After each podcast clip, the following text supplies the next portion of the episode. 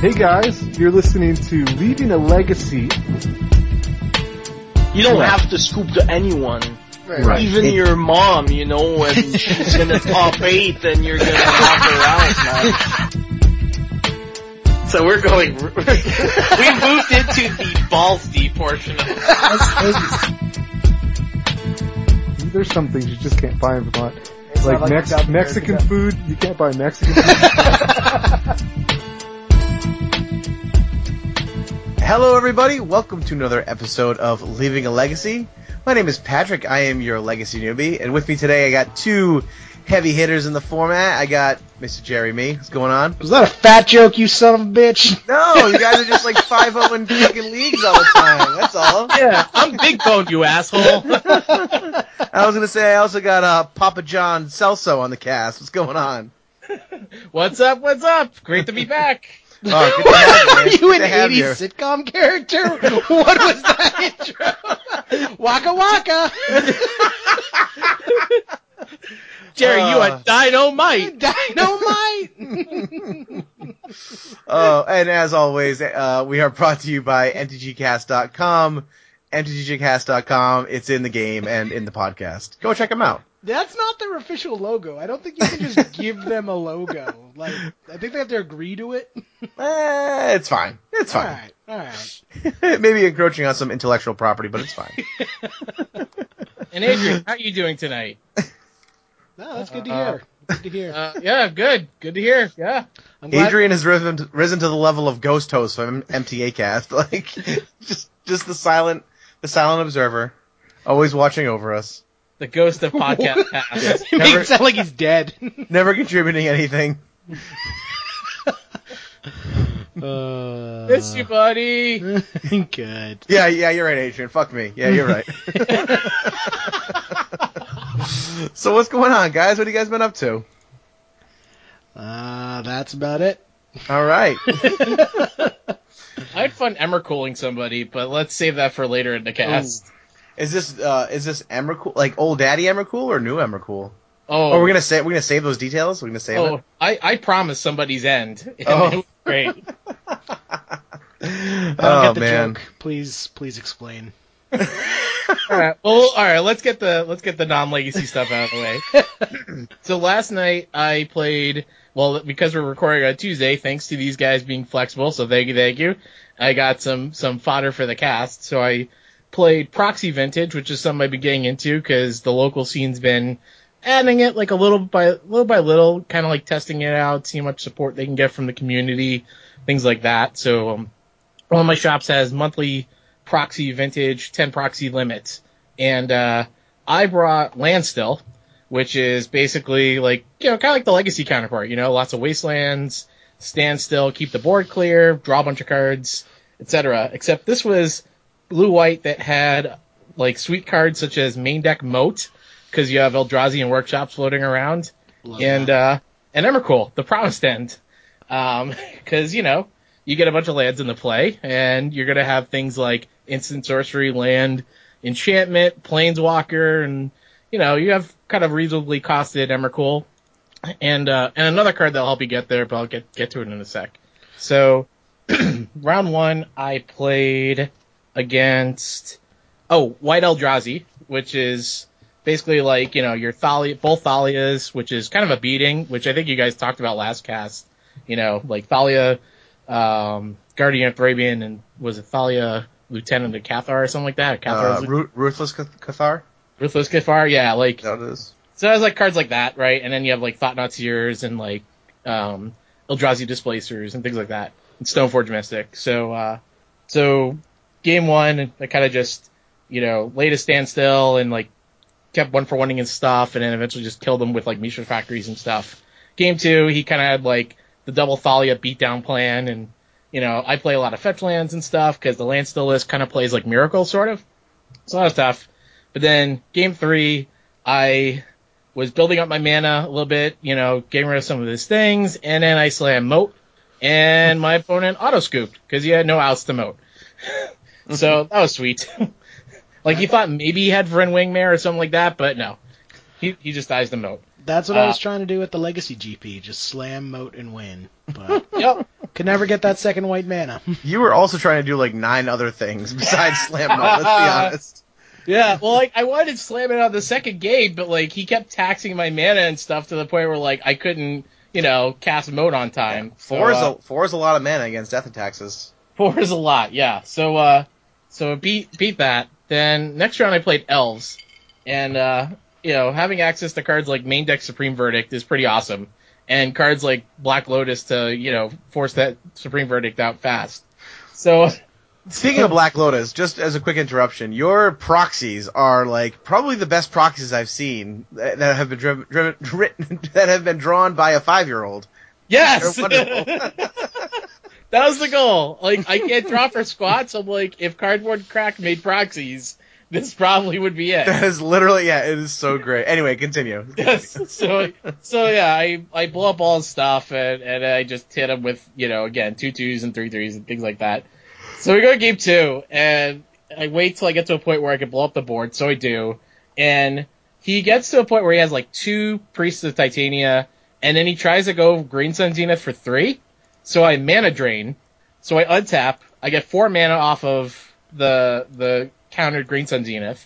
Plus I have five lands in play. Plus I have four card tapes in my graveyard, and that equals thirteen. So so I cast it, and he's like, "What is that?" I'm like, "Well, um, I cast it. I Mindslaver you, and you get another turn after that." And he's 13-13, and he flies, and he tramples, and he's protected from instants. He's like, "All right, whatever." So he untaps.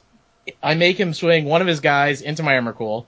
Um, I make him cast the the one drop in his hand, which I mental misstepped, and I made him cast natural order, sacking his guy, and fail to find. And he had no more cards in hand. so this is like, yeah, that's it. Just scoops it up. So then I play Storm last round, and game one, like I had a lot of counter magic, but because you have like mental misstep, mana drain, force of will, like lots of ways to to, to parry their stuff, and uh, I you know could didn't have enough counter magic for his threat, so I lost. And then game two, we got into this you know war counter magic war again, and he has one card in hand, and he's an LED, and he vamp tutors the turn or in that turn, so he thinks he can like cast Wheel of Fortune off LED, which you can't because you know to to put a spell on the stack you need to have the mana, and to use the mana ability from LED you got to discard your cards. So he he kind of whiffed on that interaction and kind of scooped around the spot.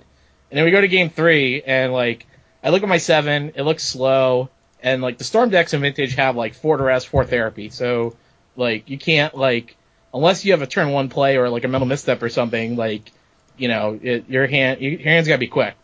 So I mull I mull seven, I mull at six, so I look at my five, and like I canonist two lands.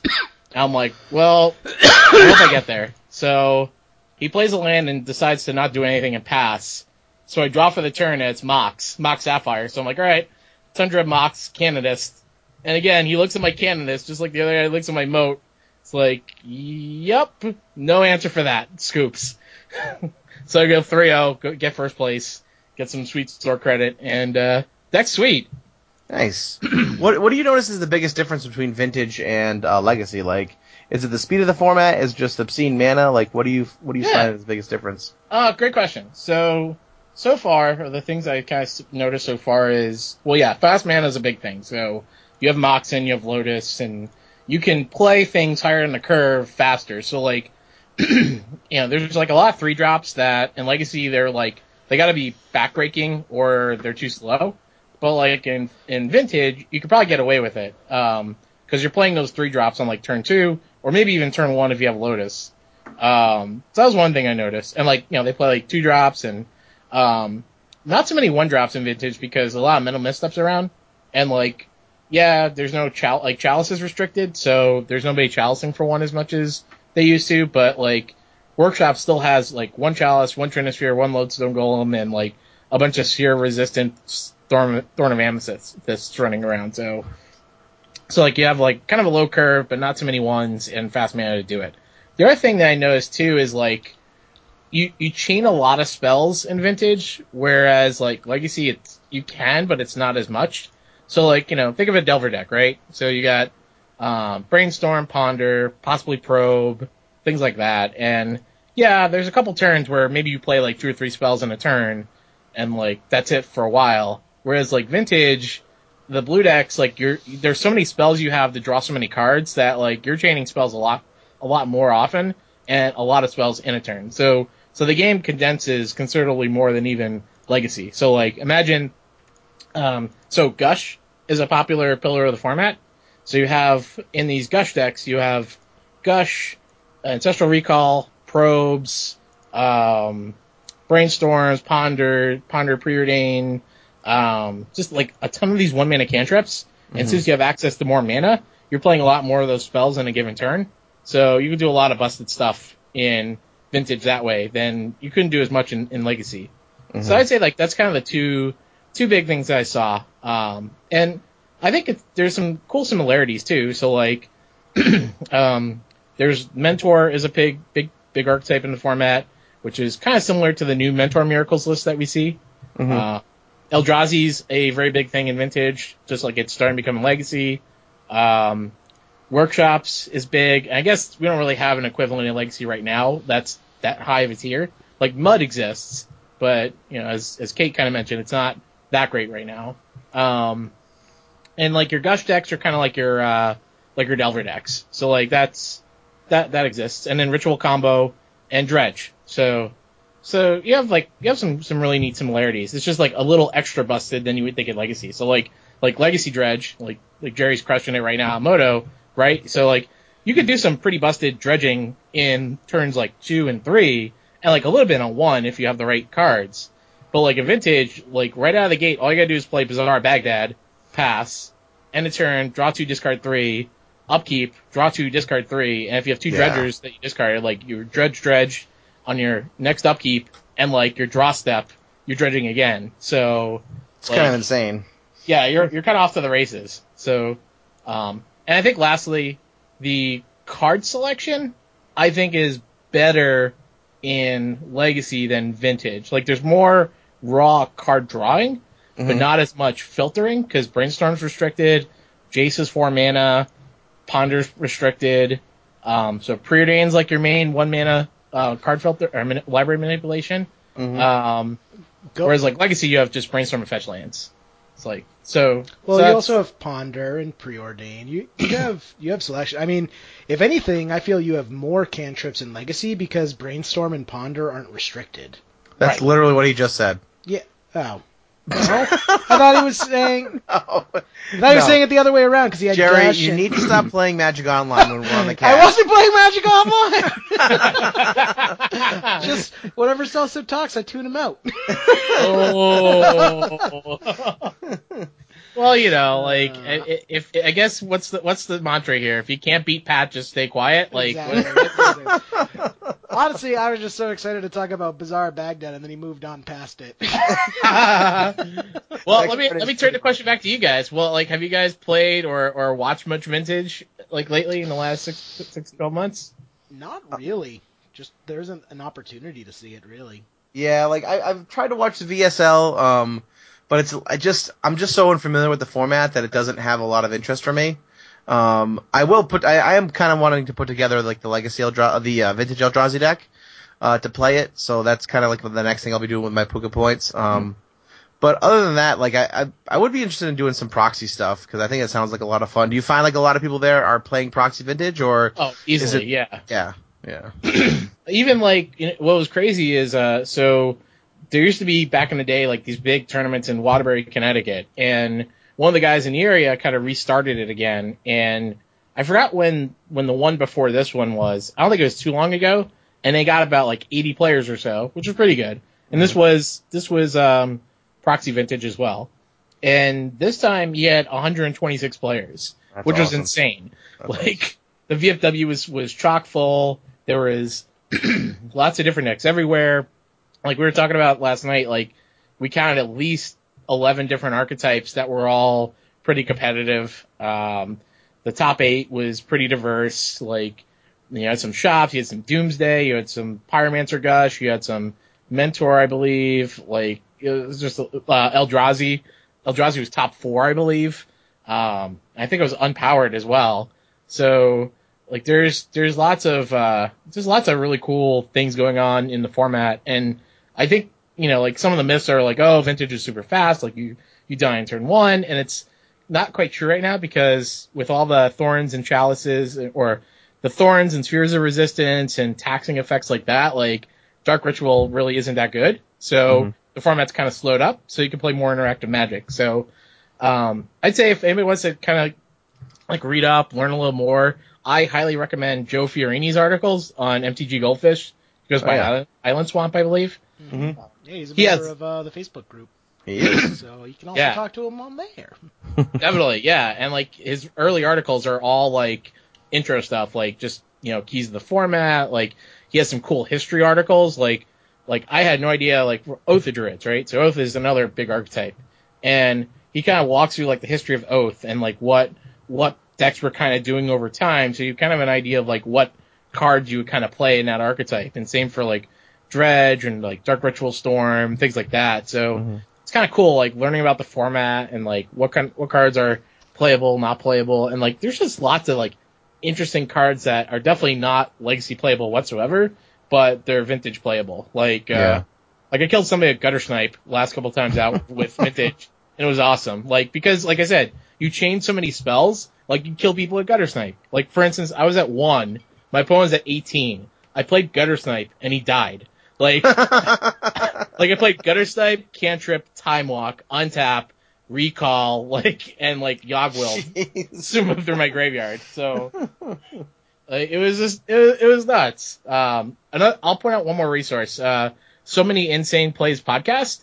Also, uh, that's Stephen Menendian and Kevin Cron. They have some really good like they'll tell you a lot about what's going on in the metagame, like what decks are really good, what decks are not so good. Like they keep a lot of stats in the format. Like hmm. if you if you poke around, like you'll find like the Waterbury tournament, they'll have like you know here's how all the archetypes, what was their win percentages, what was the percentages against the field, or like matchup versus matchups, like you know what percent of the time did shops beat Eldrazi or something like that. Like hmm. they they have a lot of that stuff available for you to kind of get familiar with like what's what's decent and give you some ideas and and I think if you're if you have like a good legacy collection like proxy vintage is pretty easy because like you're just proxying power pretty much at this point and like random you know ex- like workshop bazaar uh moat like these like just really randomly expensive cards that that you don't want to get so I mean I I spent like very few bucks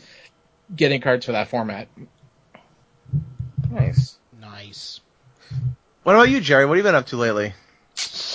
Uh, have not managed to make it to the shops. Uh, it was modern this week at that sea, so I was sad I couldn't play though. Uh, I really want to try out the new conspiracy draft. Have either Yeah, I was gonna ask you if you. No, I was gonna ask you if you played any of that. It looks pretty fun. Yeah, especially the fact that you can crack some sweet legacy cards in a draft Yeah. always is uh, very uh, tempting. But I've just been grinding away at Magic Online. Um, I did. I've done four leagues uh, with Dredge on there. Mhm. So I'm getting a lot of playtesting in with Dredge unintentionally. Other than I just really like playing the deck. Yeah. uh, like I'm not like practicing for anything, or I didn't want to be good at Dredge. It's just like, oh, Dredge is a cheap deck, and it also is a hell of a lot of fun. yeah. Pretty awesome. um, but it's so swingy. So I five would a, a league. Uh, I went three, uh, two in a league. I went four, one in a league, and then I went like zero, five, one, four. Because Yeah. there are just some leagues where I'm like, yep, every person I'm playing is running Leyline of the Void. And Yeah, that's a big card. I was gonna say, I noticed you had mentioned that. That's a big card online. Like I run four in my sideboard It's because it, it just takes. online. Yeah, it just takes care of so many. Well, it doesn't take care of, but it. But I hardly ever see it in paper, and it's yeah. everywhere online. It's I wonder why that is. I wonder if I it's because the know. Magic Online meta is a little bit tight, like tighter, as in a little bit less diverse than the paper meta, perhaps. That's possible. Um, I mean, like, like what are decks that you want uh, online? Like the big decks you wanted against are like Re- Reanimator, Dredge. Uh, I mean, it has like some some like benefit against, I guess, like a, a Miracles deck if they're running like Snapcaster Mage, maybe. But like, I love it in Eldrazi because it's a it's a turn zero play that will just hose a, a handful of decks that give me a really hard time Yeah. It's not even that like Leyline is a cheap card either. So I just looked Mhm. at the prices. In paper it's a $14 card, which, you know, isn't super expensive, but it may hold people back from picking them up if they have access to other graveyard hate. Yeah. But online it's $9.30. So, I mean, it's still not like it's a cheap alternative that everyone's Right. using because they don't want to buy Grafdigger's Cage. Yeah, I mean, Grafdigger's Cage is more likely to get abrupt. eh, Well, can get can get abrupticade. Mhm. You actually have to play the card. You don't have to play Leyline. You know what I mean? You can just put it into play, which is kind of a nice thing. Right. Um, sometimes sometimes turn one is too is too late. That is also true. You know. But I just feel like it, like, uh, I guess everyone needs graveyard hate, but I just, it's not like reanimators taking over the format. Like, no, not at all. Like at all. looking at the meta on MTG Goldfish of uh, of like the le- top legacy decks, uh, going all the way down, it's like Storm, depending on the builds, can rely on the graveyard. That's in fourth. Other than that, you don't hit really anything that's really graveyard abuse until, like, I mean, I guess the Delver decks like Tarmogoyf, Del- uh, Tarmogoyf Deathrite Shaman, but that's yeah, not some- like or something with like something with uh Gurmag Angler, I guess. But yeah, but it's just like you're not terrified of those decks. You have other ways No. of dealing with them. You don't need to attack the graveyard. Yeah, I wonder why that. I mean, maybe that's just one of those things that's like an auto include. People see it as an easy solution. Mhm. Um, again, it's out of abrupt decay range, which is a big thing for for those uh for those solutions to to the graveyard problems. But Yep. The world will never know. I mean, if we thought about it a little longer, we might be able to figure Th- it out. This is one of those things that we like talk about on the cast for 20 minutes. We're like, yeah, who knows? And then someone posts it as soon as the episode goes up. Oh, Oh, it's it's because the of this. It's because of it's this. the best. Yeah. Uh, well, you know what? If you have the answer, I'd love to hear it. But So like, is, do you think like Wispmare is something that you start packing in your sideboard to fight I the Chalice or the ley lines? uh, so earlier tonight I bought four Wisp Snare and they are now in my sideboard. I'm running four because it's the only like anti-hate I ever want to build board in. Like I can get around Grafdigger's cages and uh, you know other hate cards. It's just I can't beat Leyline. I just can't. yeah, Leyline, rest in peace is tough too. I'd imagine. Yeah, rest in peace too. Plus, like counterbalance is not your ideal target, but sometimes you need to get those careful uh, cabal therapies to resolve. Absolutely. Hey, you know, like it's, it's not like you really want to start playing fair and casting Golgari thugs and Narcomoebas. I mean, that's what I that's what I have to do when my opponent lands like turn one, uh, Nether, uh, sorry, uh, Leyline of the Void. Because I at first I was only running one Wisp Snare in my sideboard, and I boarded it in every time, and I would never draw it. so I, I was just like, well, it's it's in a league, I got to play for it, and I'm like hard casting Archimedes into like lands with punishing fire up, and I'm like, this is what I got to do. You know, now that I'm thinking about it, like as far as you know, because I have the most experience with the Eldrazi deck, I've been jamming a lot of games online with the white Eldrazi now. Um, and now that I think about it, like because that deck has so little card selection, so little dig, like I can understand why they run four copies in the sideboard. But I'd be curious to see why other decks that have better card selection run so many, you know, run so many copies in their sideboards, and why it's such a popular sideboard card. So if you have that answer, well, card selection doesn't really help with Leyline of the Void because eh, that's that is you true. can't cast is- anything. It's it has to be in your opener. Yeah, yeah. I guess if you're gonna run one, you need to run four, right? Like you want to draw it in your opener. Yeah. What I love about uh, the vintage dredge deck is it runs four Leyline of the Void main and four four serum powder, so you can find it. uh, I know, like the, like playing that deck is pretty straightforward. It's like, all right, do you have Bazaar? No. Mul- or, do you have Serum Powder? No. Mulligan. yeah. Do you have oh if you have Serum Powder? Yes. Use Serum Powder. Do you have Bazaar? No. Mulligan. yeah. It was great because actually we um, one of the guys had a couple extra decks and we needed a, we needed to lend some to get at the fire and his dredge deck was was foreign so like we're going through every so it's like it, so the guy's like yeah I remember piloting dredge and legacy but like it's been a while so I kind of need to remember like what some of these cards do. So it's like all right like he'll like pick a card and like I'll remember all the oracle text because from like judging and stuff. So it's like all right Ichorid, yeah, begin it's like, all right, three one, haste, begin your step, sacrifice of beginning of your upkeep, you may exile black creature card to graveyard. If you do, put your card onto the battlefield from the graveyard, like et cetera, et cetera, et cetera. Like going through like that, grave troll, thug, like bazaar. Well, actually, no, he got bazaar. He knew what bazaar did, so it's like, all right, good, we got step one, you know. but it's like going through like all these, like, and like, and with the the foreign cards, or whatever, like it's like it's not just like dredge six or dredge five. It's like well, it's all the other weird abilities, like uh, like Grave Troll's ability to like pay one, remove a plus one plus one counter to regenerate. Like, Wait, what? remembering all that stuff too. Wait, Grave Troll has that So it ability? was, it was it was interesting, and we proxied we proxied prize amalgams of all the cards in that deck. Good. Was he running actual bazaars? Actually, no, I think he proxied that too, and like his proxies were in foreign language. Good. like somebody knew how to put it in like Chinese or whatever, so it was in Chinese. Oh my gosh. Uh, the thing I love is Bazaar of Baghdad was banned in Legacy before Dredge was a deck. Was it really? Yeah. like that's how ridiculous Bazaar of Baghdad is. It's just Dredge happens to be the best Bazaar of Baghdad deck, so that's what they all go in. but Bazaar of Baghdad's also just busted in its own right.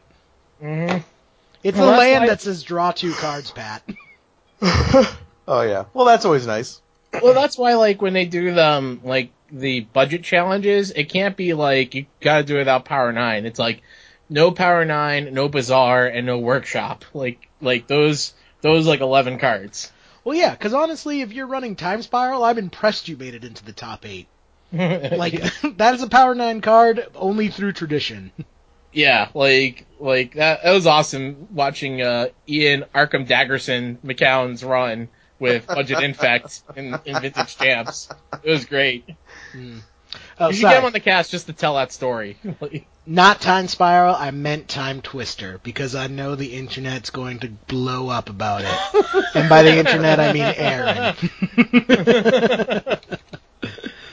uh, yeah, that's good graveyard hate too. yeah, it's real good For Time graveyard tape. Twister. oh man. Hmm. So, So what kind of legacy have you been playing? uh, I've just been playing a lot of Magic Online. I haven't got a chance to go out to any stores lately. Uh, it's been a little bit hectic at home. So uh, I've been doing uh, a lot of like the the head to heads and uh, the tournament practice room and stuff. Um, I've been playing like the White Eldrazi deck because it again it hedges your bets against some of the decks that really give colorless Eldrazi fits like lands or like yeah, hex depths or anything like that that's going to be making Marit Lage. Um, I found that like I haven't gotten a chance to do it yet, but I do look forward to the day where I can just keep bouncing my own Thought Knot Seer with Eldrazi Displacer after attacks because I think that that sounds pretty fun. Um, uh, but yeah, other than that, it's been a it's been a lot of fun. I've been having a, a good time online. I actually got a chance to uh, help one of our listeners play test a little bit because he had been working um, with his uh, his infect deck online and needed some practice against the uh, the Grixis matchup. So I, I cobbled together my Grixis list online, which and uh, we played a couple hours, I think, and got in a bunch of games, uh, a bunch of like sideboarded games and stuff to try to help tighten up his matchup there. So that was a lot of fun too, because I haven't got a chance to play uh, much Infect just in general. It's not a deck I see very often. Um, and then of course, like after that, I was playing like the next night and f- faced like two or three Infect decks throughout the course of the night. So, um, but it was good. Um, hopefully, uh, Danny got a lot out of that. I really enjoyed getting a chance to to Skype with him and play, and um, it's I was I was really impressed with how uh, useful it was to play test online, like using Skype, because you know you're kind of like in a a pretty casual you know scenario, but you can talk about your hands and talk about what you know what's important, what's not important, and I really really those are the kind of games where I feel like I level up much more than just like going to like TE and jamming five games every every Sunday. You know what I mean? Right. So, so do you mind like sharing some of your, uh, like you don't have to go over like the mana base, but can you go over like your non-land spells in the White Eldrazi list? Because I'm curious. It seems like there's no like accepted norm quite yet. It seems like people are filling it out, right? Yeah, so in the list, I mean, obviously you're running four Chalice. That's like uh, given in any of the Eldrazi list because you're running so many Sol Lands and four Chalices, and you know, going Chalice for for one on turn one shuts off so many decks that you, you just can't not run it. Um, and then on top of that, it's running two Jittes, which honestly, like, I haven't been very impressed with. It takes it seems so man intensive to get a Jitte Online, and when I've used it, it just I don't know. It hasn't been that great. Um, I, I, assume that they're in there for the Delver decks, um, because th- that Insectile Aberration can really give you fits in that deck. Um, but I just I don't know, man. I don't don't really like Jit in there. Um, other than that, there's usually in the sideboard people will run like you know all is dust, uh, spatial contortion. You can run uh, like you know ne- any needles you want, uh, Leyline of the Void, things like that. But for the main deck, like it's basically all um, creatures and just like the chalices and like a couple of Jittes. It's really all business spells. Like it, they basically have stopped running like Warping Wails in the main. There's no like uh, like I said, the spatial contortion has been has gone to the sideboard. Um, I actually have tried to do coercive portal in my sideboard, which is like a four mana yes. conspiracy card. I've I haven't found a game where I've where I have sided in and drawn it, but it seems like a card that would be a lot of fun to play. Um, and be use. for bug, right? When they're ripping your hand apart and you Yes. drop threats. Yeah, exactly. And, and I mean, we, you know, the the deck will run like a card like Endbringer, which you know, if you get to six mana, you're able to draw like a lot of extra cards. Um, but believe it or not, like even activating something like Eye of Ugin to try to search for an Eldrazi, like getting to seven in that deck is very very difficult, and it happens so rarely that it it almost doesn't feel good uh, like playing that card. Um, but uh, yeah, I've been really, I mean, I really enjoy the deck. Like it's it's been uh it's been a lot of fun, man. Like Chalice for one is such a fun card to play, and it, and uh, but and there's just a lot of play to the deck. Like it's it's not as interactive as a deck like I was playing like Blue Red Delver or Grixis Delver because there's obviously no counter magic. Um, and there's no card selection, so you're never brainstorming. You're never trying to fetch lands. Like you're basically just drawing seven, and you're like, all right, do, do I have a Sol Land? Do I have like a turn one, like some kind of disruption spell, like either a thorn for my sideboard or my, my main deck chalice? Do I have a second Sol Land, like maybe uh, like Eldrazi Temple's really good? Um, do I have you know like a Thought Knot Seer? and uh, if you have that, you basically snap keep because that's a very difficult hand for a lot of decks to beat. Yeah, that's sweet. I'm presuming you're playing both Thalias in that list too. Like Uh, no. punch. Nope, no Thalias. Um, let me see if Really? I- yeah, let me see if I can pull up my list. I had it saved. I'm, I am. Uh, hold on one second here. I'm very bad at remembering. Um, let's see. Well, yeah. I well, kind of building on what you said of like you know not having deck manipulation or anything like that. Like the Mod Catcher deck that I played a couple weeks ago, that the uh, that that that the people of the podcast spoke and wanted me to play. like it's like kind of like, do you have enough for a Blood Moon or a Chalice or a Trinisphere? Like, you know, go for it. If not, like ship it, get something else. Yep. Yeah. Exactly. And I only got two quick rounds in, in that one. So like I played against elves. Yeah, I played elves the first round. And uh like elves is not happy post board when you have a turn one or two goblin sharpshooter, I hear. so so so so that that round was pretty easy. Oh, and there was a great game where he goes I look at my hand and I'm like, alright, I can interact with him a little bit. So he he goes dual land in the Nettle Sentinel. So I look at my hand and I'm like, okay, uh, draw, City of Traitors, Spirit Guide, Blood Moon, or Magus of the Moon. like, I, I, like I boarded out my Blood Moons obviously because Elves plays basics, but like I kept one Magus just in case I wanted to shut him off of certain things. I just happened to have everything ready to go, and uh, so it was they, they were not happy. And then I played Infect, and Infect is also not happy when they see Blood Moons, uh, Red Caps, Kiki Jiking Red Caps, because because that was fun. Uh, sharpshooters.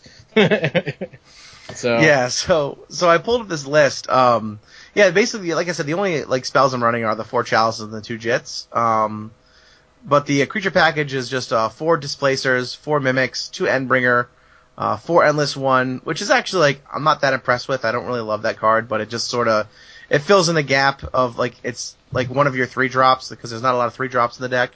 Um, and it helps trigger mimics. Uh, Matter Reshaper, four Reality Smasher, two Simian Spirit Guides, and four Thought Knot Seer. Um, and then just for the white mana, like it's running four caverns. Um, it runs two Caves of Koilos, which is like the white black pain land, um, and then two Karakas. Uh, Oh, okay. So you're very lightly splashing your color. It's so it's oh like you're almost pushing more towards colorless Eldrazi. Oh basically. yeah, for sure. Like the white splash is only for displacer. Like there's nothing else that you need it for. Uh, okay, okay, gotcha. I mean, the two Karakas certainly help with again with a deck like Marit Lage or against a deck like Show and Tell because Show and Tell can be very fast and they don't necessarily need their one drops, so uh, they can definitely get a, a creature out against you pretty quickly. So having the Karakas, having the displacers in your deck are, are key to that matchup. Yeah, like I was looking at a list that had um four Thought Knot, four Lodestone Golem, four Oh, Thalia wow. Her- Heretic Cathar, Mhm. three Displacer, three Thalia Guardian of Thraben, two Stoneforge, two Revoker, and then like your Chalice, um, Mox Diamond for early acceleration, and then like your equipment package is just Jitte and Batterskull.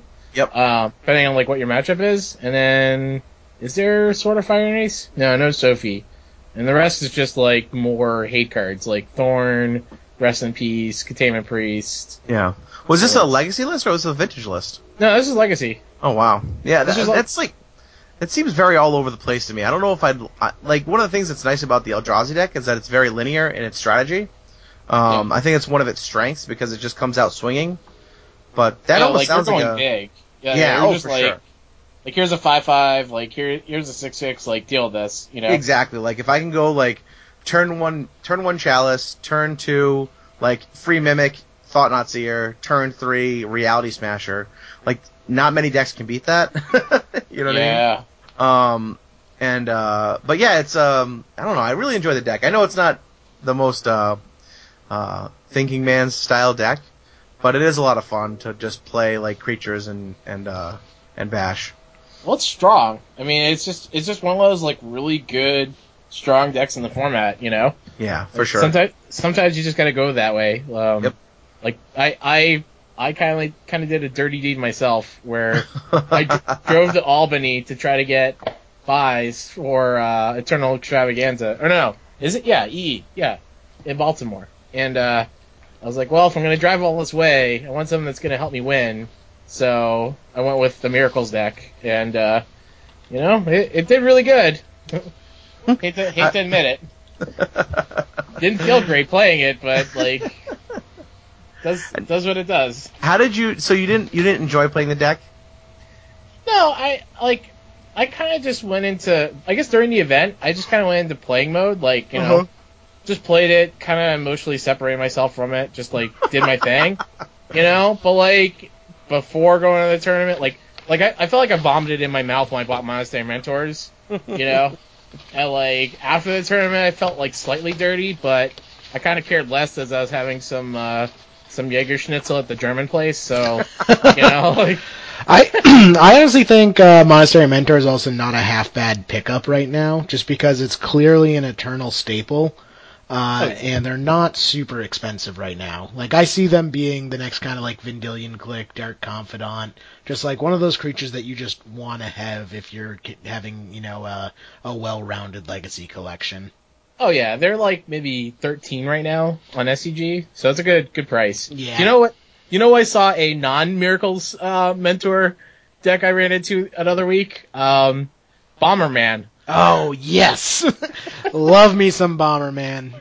Yeah, like because you know Bomberman, it's like all right, you assemble LED or Auriok Salvagers, like yeah, that's great, but if you don't have like a way to win or do something with the mana, then like you got nothing to do, right? So, so if you have Mentor out and you make a couple of guys or whatever, then you can make infinitely big Mentors and Monks and just kill your opponent that that way. Not only that, you make an infinite number of them. You have infinite, infinite, infinites. The best win Right. in Legacy. Is that the one the one that's running like Nihil Spellbomb and then like a way to recur it? yeah, uh, Pyrite Spellbomb is Oh, the, Pyrite that was- Spellbomb. That's the traditional win condition. So the way the deck works is Auriok Salvagers is a Mirrodin rare uh, that says uh, pay two, uh, uh, colorless and a white. So one colorless, one white total. Return an artifact from your graveyard to your hand. So you just use LED, sack LED for white infinite times, and then using the mana to return it back to your hand so you net one mana.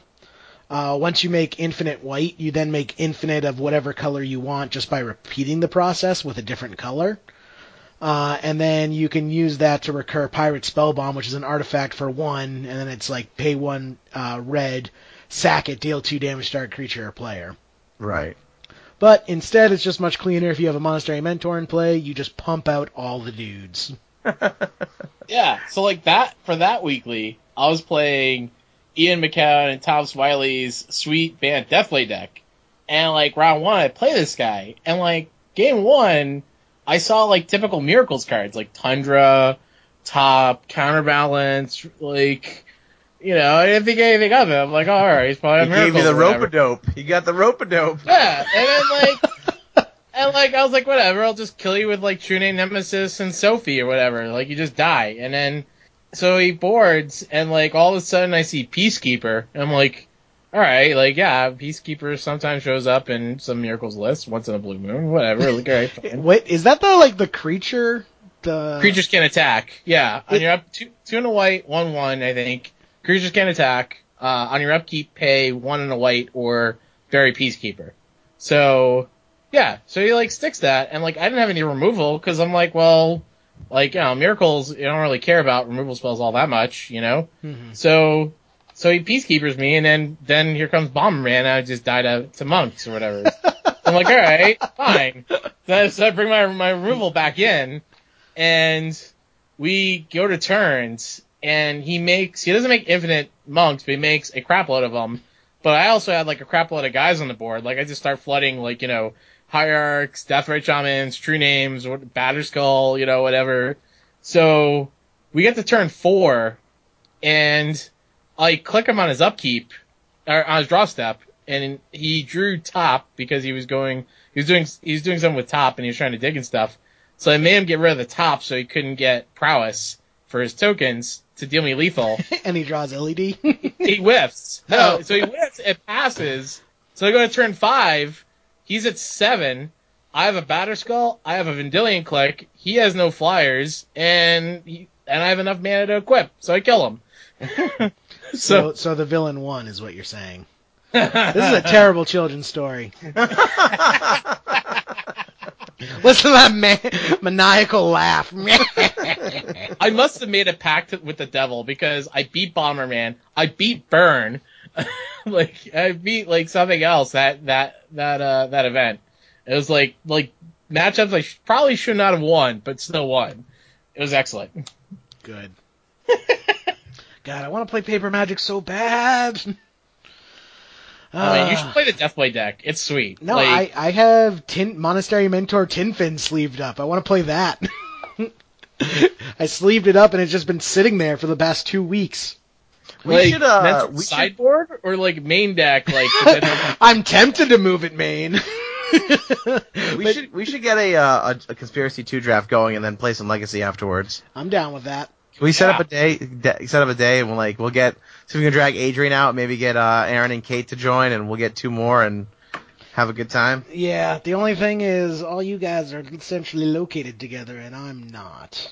I'll come get you, Jerry. You'll come get me. centrally located. I'm in Connecticut. I didn't think you were up coming. Acting for M and F and M, and you don't show up sometimes.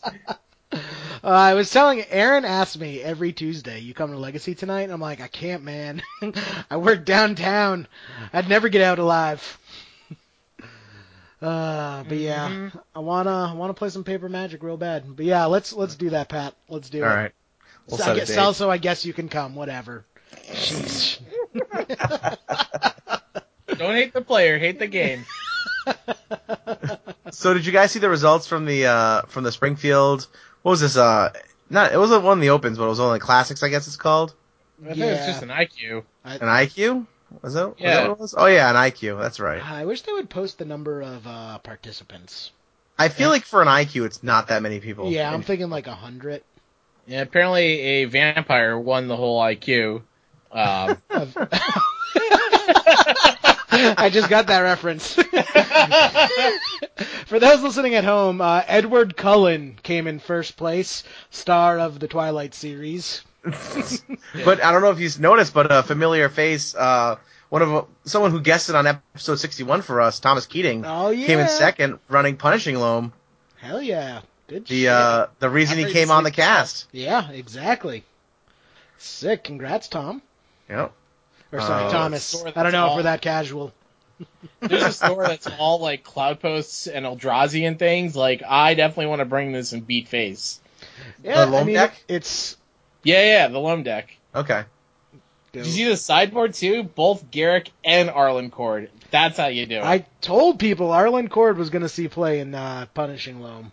You did say that. I- I'm I'm still surprised. Like I didn't think it was gonna be that good of a card, but She's I guess it's good. She's awesome. Yeah, like I made, I made a two-two. Yeah, you make a two-two to flip it, right? Yeah. So I made a two-two to chump an en- a three-three endless one. Then I untap and I blew up the endless one and flipped it back. It was it was great. hmm. She's pretty cheap too. You can get like Star City selling regulars for ten dollars and foils for twenty five. So shave like 10, 15 percent off that price, and that, that you can get them pretty cheap. Oh, well, like dig. imagine you you have this out and you cast Knight of the Reliquary and then you plus one. Like that's amazing. It's like you have a huge knight with vigilance and haste, and like you can EOT sat, uh, like activate the ability. That that's yeah, that's also been a problem for aggro loam is decks that can clog up the board can make it really difficult for you to win because usually Knight of the Reliquary is your main win condition, and if they can just keep throwing blockers in front of it, uh, it'll it'll drag the game out, and you'll often go to time because of it or outright lose. Right. And that's that's great when you get to flip it so you can make it get trample versus the vigilance and the haste, which is sweet. Yeah, I mean vigilance is also pretty sweet at night. It's like attack and you activate them. Oh my god, I can already see it, right? So so so chords out, uh day side up, then you play the knight, then you plus one, then you attack with knight, you deal the damage, end a combat, activate, go get Maze of Ith, untap it, like yeah. just just filthy. Uh, I need to sleep. There's so many decks I need to play. I want to put this deck back together. I still haven't done Thing in the Ice. Yeah. that Oh, deck I makes see. some waves in a like in a vintage, doesn't it? The thing in the ice deck? Uh no, not currently. No. But- okay. I did see a Japanese tournament on MTG Top 8 where Thing came in seventh, or, or not seventh, sorry, second. Uh, was it this one? No. I'm sure I'll find it shortly, but I remember it floating around recently. And it looked, it looked, it was the, it was the Punishing Fire thing in the ice deck that we talked Mhm. about not too long ago. Hmm. Um, I think it was just straight. I think a straight rug. Uh, yep, found it. Okay, so four thing, two true name, two snapcaster. That's your creature base right there. Two Dack, two Jace, and then pretty much the spell suite's actually pretty straightforward. Four brainstorm, four force, four bolt, four ponder, four punishing fire, two spell pierce, two spell snare, two stifle. Uh, 22 lands, your usual suspects. On the board is just a little of everything. Ooh, this is a spicy card. Two from the ashes. Anybody know without looking what does from the ashes do? Uh, Oh, from the ashes. From the ashes. I'll It even, sounds like I'll, a white card. I was I'll thinking it's a black card. I'll give you the set. Commander 13. Oh, good, of 13. course. uh, is that the red. only print it was in? It's the only printing. I, all right, if it was only a commander deck, I have no idea what it's going to be. Oh, Three Oh, in a red, sorcery. Destroy all non-basic lands. For each land destroyed this way, its controller may search his or her library for a basic land card, put onto the battlefield. Then each player who searched his or her library this way shuffles it. oh, so it could be God. a one-sided Armageddon.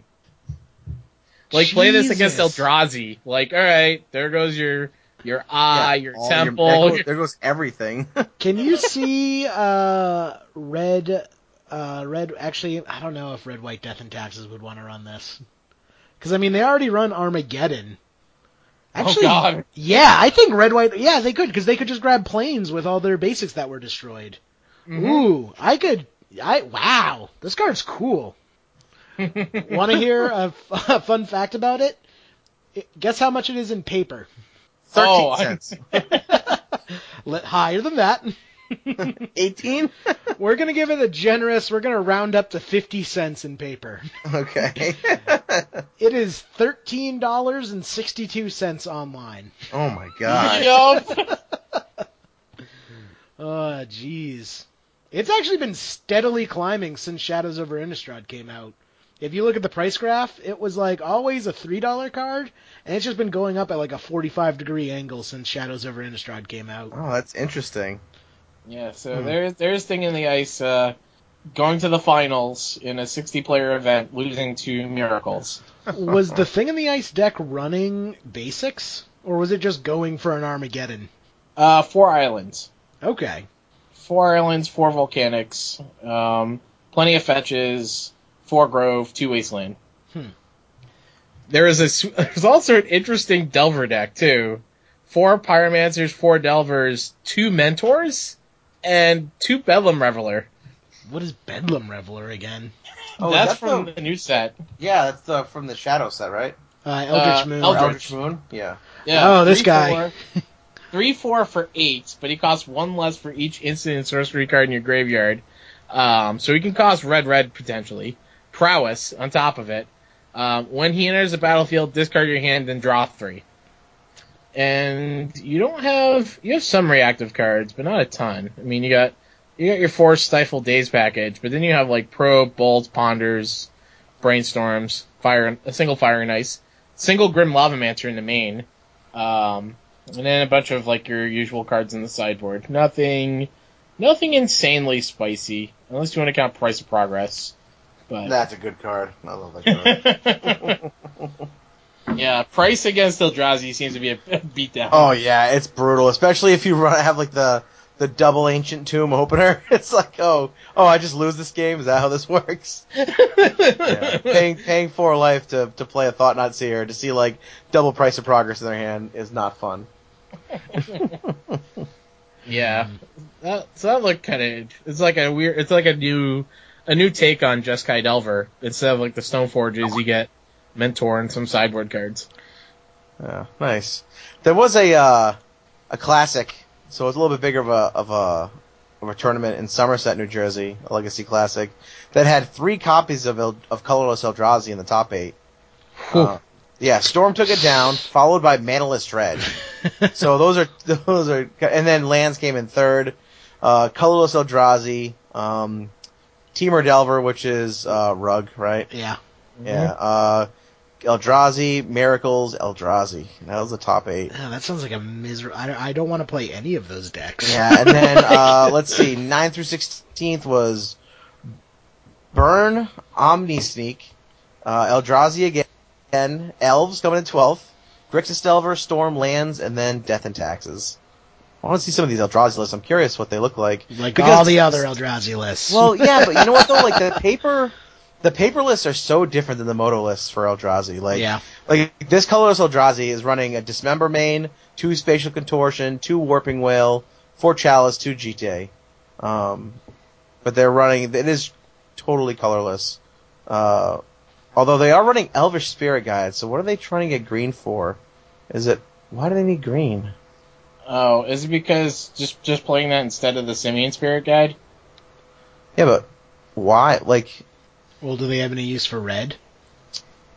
mm, no. So it's just for the mana. Just the mana, yeah.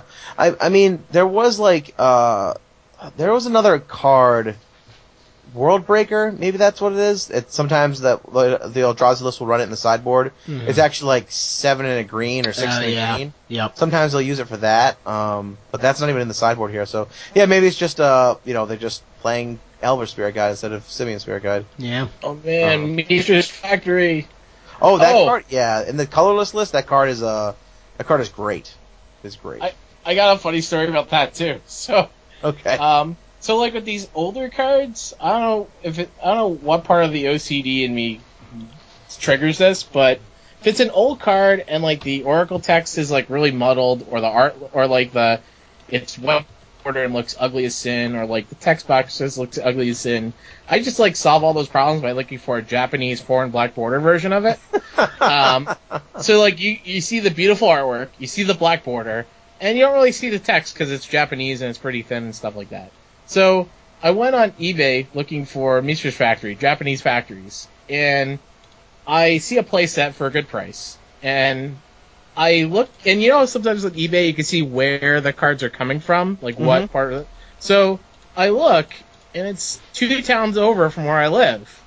so I'm like, I messaged the guy. I'm like, hey, this was so so we're talking like this is Thursday evening. So I messaged the guy. I'm like, hey, you know, I noticed that you're nearby. I noticed you have this for sale. I'm really interested. Like, I really want to play these on Monday in a proxy vintage event. Like, you know, could we arrange like a pickup of some sort to just do that instead of shipping it over? He's like, oh yeah, sure. So we spent Friday kind of working out the details, and basically it was, all right. He happens to deliver packages in my town, so he said like on Saturday morning, like this time, like look for me like by this street or this street, and like that's usually where I'll be delivering packages. So like, like all right, uh, fine, that's so like I'm thinking like all right, I'm looking for like a USP or UPS truck or a FedEx truck or something like that, like you know, thinking packages, DHL even, right? So like I'm looking, I don't really see it, but I, like I poke around, I see this like USPS guy kind of like moving, going from house to house to house. So like I'm trying to chase this guy through this like like this set of streets, and I finally catch up with him. Like he's he goes like around a cul-de-sac, and I look at the guy, kind of make like a wave, and like he waves, and I guess it was him. So like he and I are having this conversation about magic. I'm on like it's like one of those one of those like USPS trucks that like the the the driver's on the right side because they're just they just reach into the mailboxes or whatever. The European mail trucks. European mail trucks, I guess. Yeah, But not really Or European, whatever. but they drive like they're in they're in England. Right. So like, The so wrong because he's on the right side, right, and he's by like the mailbox, like I figured I'd just stand on the lawn and talk to him. So like I'm standing on like some stranger's lawn, talking with this guy about magic, picking up Japanese research factories. Like, turns out he's like a nice- he's like a nice guy, like loves magic and stuff, whatever. Uh, the neighbor doesn't like go out and yell yell at us or anything like that. I don't think they're even home. So Well, they're just glad he's not dropping off a brick of heroin like he did last week. yeah, he's not dropping off eight balls or anything like that. so, so yeah, I chased down some USPS driver for Japanese factories that I played in vintage. It was great. Wor- was it worth it? Oh, it's totally worth it. Totally worth it. I think I, I think Oh, I put man. a bit. I think I had a picture on on Twitter that weekend of him. Nice. It was sweet. Uh, well, I know you uh, posted some questions for the group. Do you guys want to get into those tonight. Sure. for the cast? Uh, let's see. So, Can we- Marcus is well. First of all, Brandon said there better be a cast to download today. So Yeah. it did come out, Brandon. I hope you enjoy it. Um, uh, next question was Marcus Roth. Uh, he said Leovold, which is the new uh, guy from Conspiracy 2, correct? Yes. Yeah. Is he good enough for Legacy? Does he slot into a deck or make a new one? And I want to hear your take on the, that guy. That's a deep question. Answer it in 30 seconds or less. All right, and go. uh, short answer, I think he's good enough for Legacy. Long answer, I don't. And know that's where. time. I don't know where he slots in. I definitely think he's good enough, just because, like, he shuts. Like, I at first I thought he was super good because I thought he also shot down counter magic, but he's not quite that good. uh, it has to be permanents, not just spells you control. But like, it it stops discard like Thoughtseize and Inquisition of Kozilek. Um, it stops like Deathrite Shaman, or I, does it stop Deathrite Shaman? Uh, Does it count as a If you permanent read in the your card- graveyard? Why don't you just read the card? Well, this is a rules question, but okay. One black, one green, one blue for a 3 3. Each opponent can't draw more than one card each turn. Whenever you or a permanent you control becomes the target of a spell or ability an opponent controls, you may draw a card. He does look British. I'll give you that. Three is the number. now I want to get Leovold cards altered with Benedict Cumberbatch on them. and the number shall be three. Yes. Uh, yeah, I, I mean, so first of all, he's he's a cheaper Notion Thief without as much of a benefit. So Notion Thief is already a card that sees a little bit of play in Legacy, and it's two blue black for a three one. Opponents can't draw extra cards, and you draw cards equal to the cards they would draw.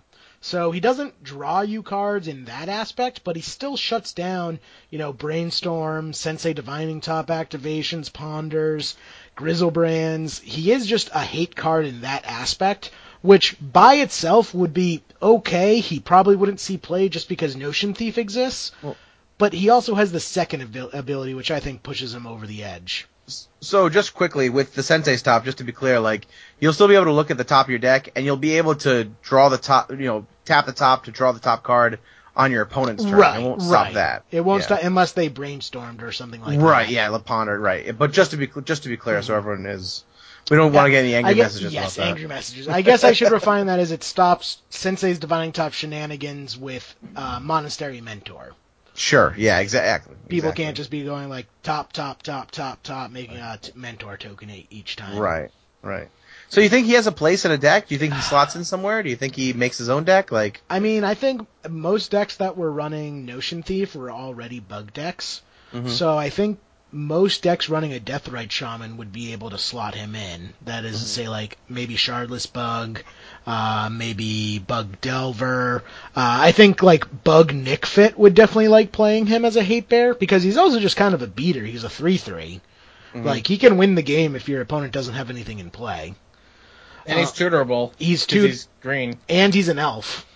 So that's also uh, relevant. He's legendary, so you can get tricksy with him with like saving him with Karakas, but that's kind of corner corner case.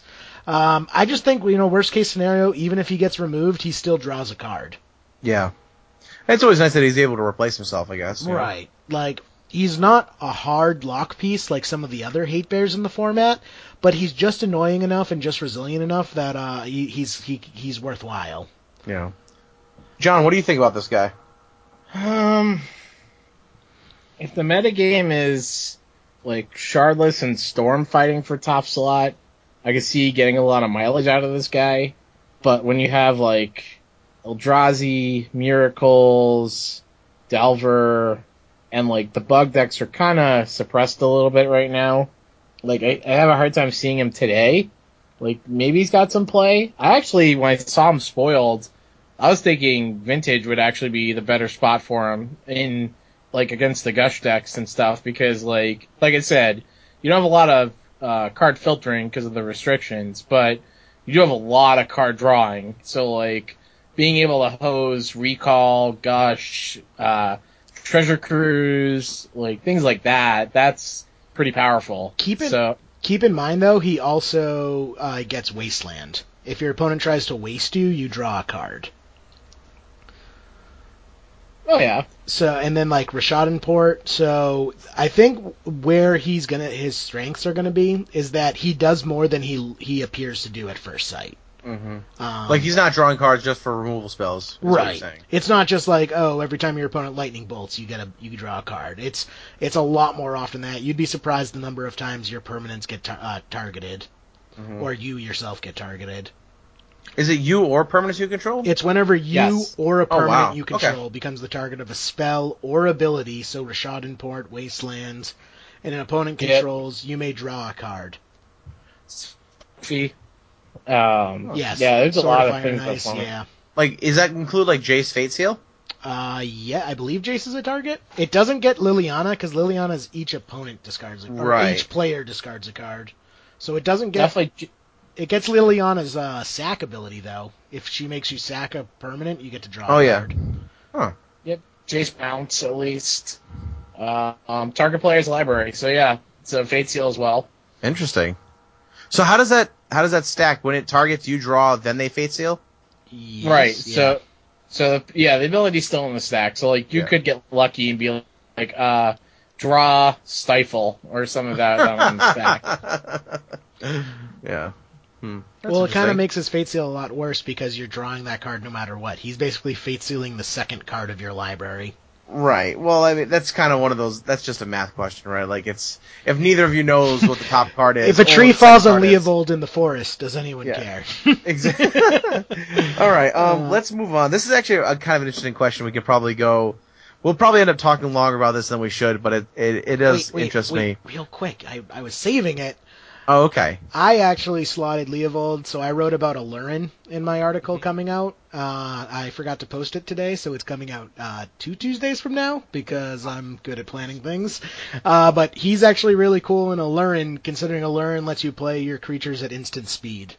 So you, sure. you can just gotcha with, with him. Yeah, nice. Well, yeah, but you can't like the first time you get targeted or whatever, you can't like get the draw for that. But any subsequent ones, you can. Right. Well, if I was thinking more of your opponent trying to draw cards, like they play a brain, Oh, they play a okay, brainstorm, and you're just like Leovold, got you.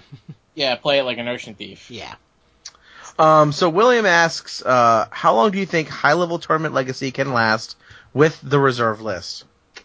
So this is kind of an interesting question, right? Like, because there are a finite number of reserve list cards, uh, you know, I would say high, le- high level tournaments include things like GPs, Eternal Weekend, Eternal Extravaganza, uh, things like that. What do you guys think the answer is here?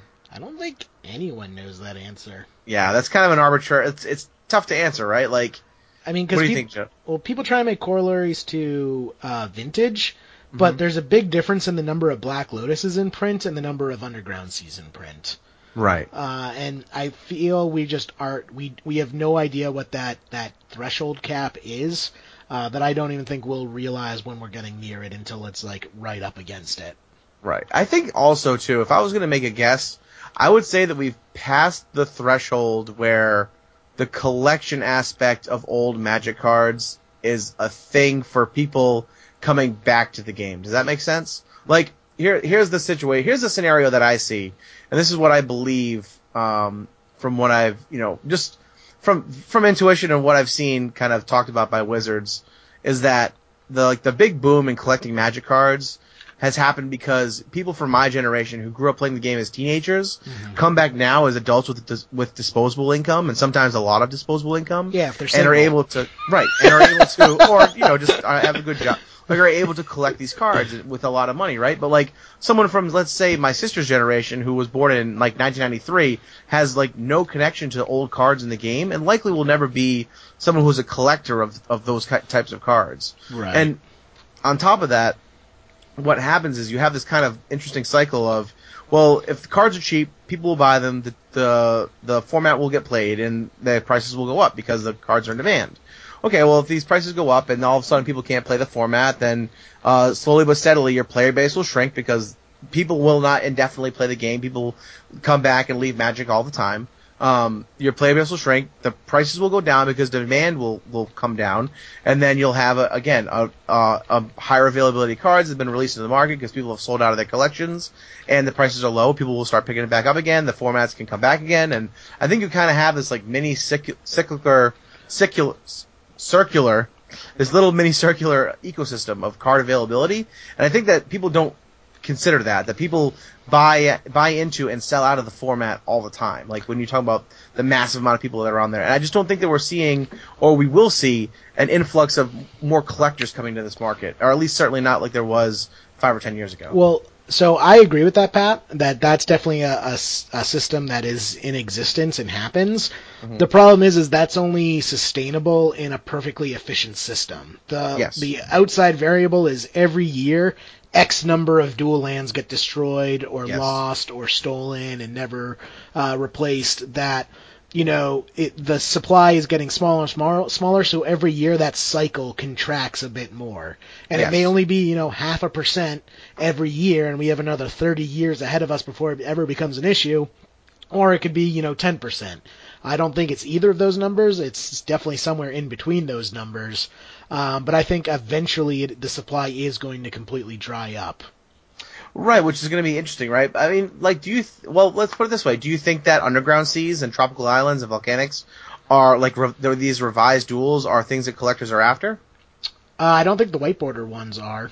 Yeah. Um, I think like foreign black border is kind of a weird case where it's not really desirable by the super high end collectors because they know it's less valuable, but it's desired by this other subset of players that are like players who also want to be collectors at the same time. Sure. Um, so it's like if they were to reprint duals, it, it'd be interesting to see, you know, how it affects it. I would say beta duals, if they reprinted duals, I would be surprised if beta duals dropped more than one to five percent in price without, you know, probably rebounding that price relatively uh, soon.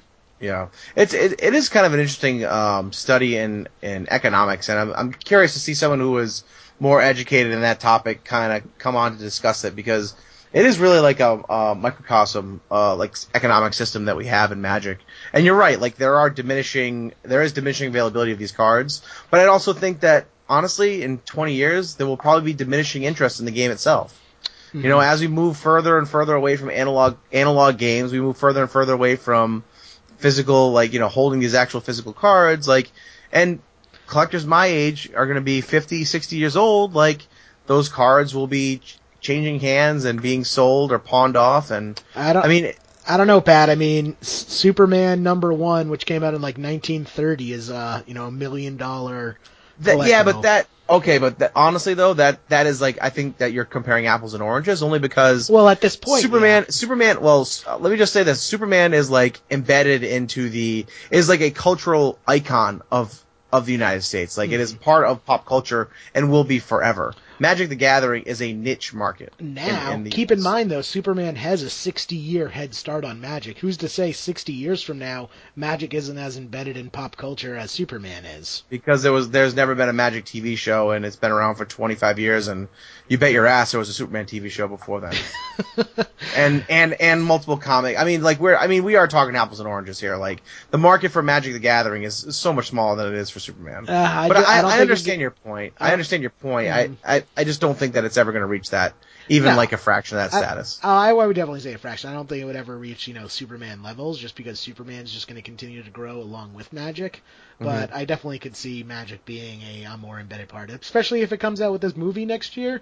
If like this Oh God, movie turns into night- like it's gonna be a nightmare. If- it's, gonna be a, it's gonna be a fucking Warcraft movie. It's gonna be a D and D movie. Or- it's gonna be terrible. Or it's it gonna could be, be, like a new Lord of the Rings movie and blows no, everyone it's away. It's not going to be a Lord of the Rings movie. You are Come on, man. about- Glass half full. Glass listen, half Jerry, full. listen, Jerry. The Magic Story, like, all right, Glass I love, half full. I love Wizards Glass of the Coast. half full. Magic Story is written by by people like in their fucking free time in the afternoon. Like J.R. Tolkien wrote the wrote the this odyssey of a book over multiple years of his life. Like that is how he wrote the book. It was not done like, oh hey, uh, I got this writing assignment. I have to come up with a plan of Ravnica this afternoon. That's just not how it works in literature, man. Uh. like we're talking about two different, two totally different uh, uh, styles of storytelling. One can dream, Pat. compare. Pat. fellas, fellas, fellas, fellas.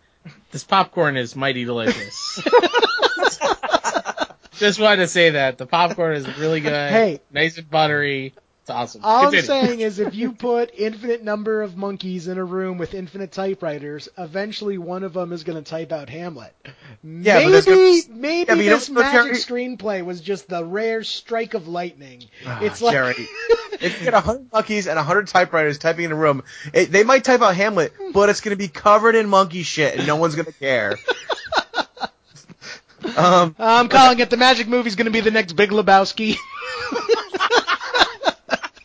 Jeff Bridges plays Jace. Mm, those popcorn. Uh, Popcorn's mighty fine. man, I don't know, man. Um, I'm gonna eat so much crow when the movie comes out, and it's like another Dungeons and Dragons movie. Does Well, anyone have- remember that? Or how about just the WoW movie that came out this year? Yeah. That was a complete flop. Uh, apparently, it was huge in China, though. Everything's huge in China that's bad in the U.S. Like lead. Um, so Joseph Blackman asks, uh, what card does Red Green Lands add to the 75 to kill Sanctum Prelate, naming two? So Sanctum Prelate, Sanctum Prelate is the uh, is the new card from Conspiracy, right? The guy that's like chalice on a stick, essentially. Um, so he he suggests Molten Vortex, Barbarian Ring, or Flame Jab, or should I just pick up Trops and Loop Engineered Explosives with Academy Ruins? Oh god. Jeez. Was anyone? I was not prepared for something this deep. I know. This Well, all right. Is this an SAT question? Well, let's all right. Let's so so I'll start with Molten Vortex. I think that's probably the worst option because the same deck that's playing Sanctum Prelate is playing for Phyrexian Revoker. yeah. So like they're probably gonna anticipate that and cut you off of that. So that one's pretty bad. Um, Barbarian Ring for sort of the same answer because they can also just revoke or the Barbarian Ring. no, they Or can't. Non-land. Oh, non-land. That's why I always get freaking Pithing Needle and Phyrexian Revoker mixed up. That's because you type Pithing Needle when you name, name a card. Damn it, you beat me to it. I was like, you go pithing needle, your pithing needle. Uh, next time I'm gonna name to Re- fix, I'm gonna like- name Revoker with my pithing needle next time. Wizards programming is bad, but you don't need to recode their cards as you play them, Jerry. I'm casting Cabal Therapy. I should name Cabal Therapy. I'm typing in Cabal Therapy and hitting enter. Why did I just do that? Uh, Fla- and like flame jab's pretty bad too, because you need to cast it twice, and they got Thalia. So what is uh what's the power on on Sanctum Prelate? It's a two-two. two two? I think. What, what about Sudden Shock? Uh, because you s- it's sudden shock cost two. So they're playing prelate and naming two, shutting off your punishing fire. Oh, oh, that's right. I was thinking they were naming one with Prelate. Okay. Yeah. then what about just just- Lightning that- Bolt? Better than Chalice guy, because you can't even cast it. It's dead in your hand. Yeah, I guess. What about Bolt? Um, If you're really, I mean, like, eh, first of all, is Red Green Lands really worried about Sanctum Prelate that much? Like, yeah, is it that well, it's they're deal? worried about death and taxes. Death and taxes is already a pretty eh matchup for them. Okay. And death and taxes is going to be. Well, it just looks like Wizards wants Death and Taxes to be the number one deck in the format, so. I noticed, Jerry, you didn't comment on my recruiters. I was a little disappointed. yeah, they weren't foil, man. Well, that that makes it even better. That draws more salt out of the opponent. Uh, when it's it's true. not Hey. I, I liked the picture. That's I gave it a like, a courtesy, a courtesy like. A courtesy like. Yeah. I actually that's want some good. myself because, uh, as I said, I'm brewing up Aluren. I want to put those bad boys in Aluren. Recruiter of the Guard. All right. So before Jerry goes off on his next article that he's not going to post, yeah. uh, so do we have an answer for Joseph here? Like, I, I, I don't have enough experience with this deck, so I can't really speak to it. But Uh, so I've been, I was talking to uh, Sean Calvo, uh, who was giving me the dish on the uh, the New England real estate uh, group. So funny Oh, yeah. story. There's there's a Facebook group I was made aware of this weekend called the New England Real Estate uh, Coalition, and it's a group of lands players who talk about the deck and legacy. and Sean was telling me how they have to keep turning away all these like real estate agents trying to get started in New England.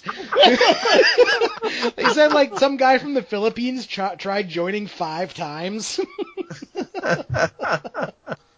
Oh my god! This is, wasn't there a similar joke in Arrested Development with like the Queen Anne or something like that? Like they were getting the wrong people to show up to to the. oh man. All right. So But I, I think Barbarian Ring, Ring is is your your best bet to be honest. Like Yeah, what I what I was saying, the whole point of that story is the New England Real Estate Coalition isn't entirely sure what the answer is to that yet. So I think it's still up in the air. okay. Um. So Jesse asks, "How are you, Celso?" He wants to know how you doing. How you doing, Celso? Doing great, doing great. Yeah, uh, it was like a weird, weird period where like my wife was doing a bunch of things at night, so it gave me more time to play Legacy. So it was uh it was pretty awesome to get some extra Legacy and Vintage in. So life's pretty good. Nice. Thank, I, I appreciate his uh his concern about my well being. So uh pre uh, uh early scoop for Jesse Weathers into Nice. the to my top eight. And then he asks follow up, "How many bear puns do you think you can fit into the episode?" Oh man, I, I don't want to be clawing for puns here because this is going to be un, unbearable. Like I'm just going to start, you know, trashing the place here, and, like looking for picnic baskets and oh man, this. this You're not even doing puns anymore. You're just stating. this- you're just stating. This is bear leaving me a grisly fate here. It's a it's just a grisly fate. Uh, you're just saying bear words, John. They're not puns. It just started growling. I don't know. The, the episode just turned into him growling. Hey Um, man, you know things aren't like black and white like pandas, right? You know it's man. boo! I boo you, sir. Boo. All right. Uh, Jonathan Knapp asks, uh, I have a good swath of legacy real estate, at least two of each dual, fetches, cradles, tabernacle, etc. What deck or decks should I pursue as a legacy noob? And I know you asked him, John, um, uh, how long has he played, which formats, particular playstyle he, he enjoys. Um, he's been playing since around 95, kitchen table, EDH cube. He said he's willing to experiment within the confines of a deck he has, you know, most of the pieces for. So, like, he's not looking to go out and invest a bunch more money into it, but he is willing to, like, kind of get into a deck that he has most of the stuff for. Um, what do you recommend for someone who has like you know a couple of each dual, um, has some of the more expensive cards in the format? What do you what do you point them towards? I mean, the fact that he has tabernacles, I would just say lands, because right there you have half the deck. Yeah. If you own a tabernacle. Unless does he have ports and wastelands though? I mean, even if he doesn't have ports, wastelands are super cheap. Uh, so if the only real expensive card you have to buy is ports, you know that's not too bad. That's like four hundred dollars you're looking at. Yeah. And if you're willing to wait a bit, you know, I guarantee you, whoever has a hard on for death and taxes at Wizards R and D is going to shoehorn Rishadan Port into some set. I, I still think Port could be in like a set like uh, Modern Masters or, or maybe not Modern Masters, but maybe like Hell. another conspiracy set. Put it in standard. Throw that Kaladesh. baby in Give it to standard. Yeah, we're we're going to Kaladesh. Rishadan Port could totally fit in Kaladesh. I don't think I. All right, can I can I be honest and tell me if I'm way off here? But wouldn't like a Rishadan Port in standard, like say the standard we have now, just be terrible? Yeah, well, fuck standard players. Well, but I'm just saying. No, I mean like as, I mean like unplayable in standard. Like you wouldn't play Rishadan Port in Ah, standard. yeah, no, that's what I'm saying. Like, that's an even more reason to throw it in standard. Shoehorn in Well, like, an the eternal Like put it as a common. Like, what did Thespian stage do in standard? Absolutely nothing. But Yeah. it's a Well, it- great it- well, wait, card. no, that's not true. Last time it was standard, it was in a it was in the tier one deck. What? It was Rebels. Yeah, I don't know standard. I was gonna say today You could be in today's to world, you could reprint all the Rebels and it'll probably still be bad. Oh, But, you're, like, talking, you're then- talking about Rishadan Port back then. It was in Yeah. Rebels. Oh, I thought you were talking about Thespian stage. I'm like, there were rebels in Innistrad? Oh no no no no! Thespian Or no, stage didn't do anything. Yeah, Thespian stage did nothing in standard, but uh, but port in standard was really good when when you had that white aggro deck. Um, so the, what I recommend is a, a deck like Shardless Bug. If he has a lot of that stuff, like I think a deck like Shardless Bug is a lot of fun to play, and it's one of those decks that can be can play the control route or can play the aggressive route depending on what your draw is and what you're playing against. Um, but m- my main suggestion is to proxy it up, proxy up a bunch of decks because to be honest with you, like even if I owned a thousand Tabernacles, I don't, I could never bring myself to play lands.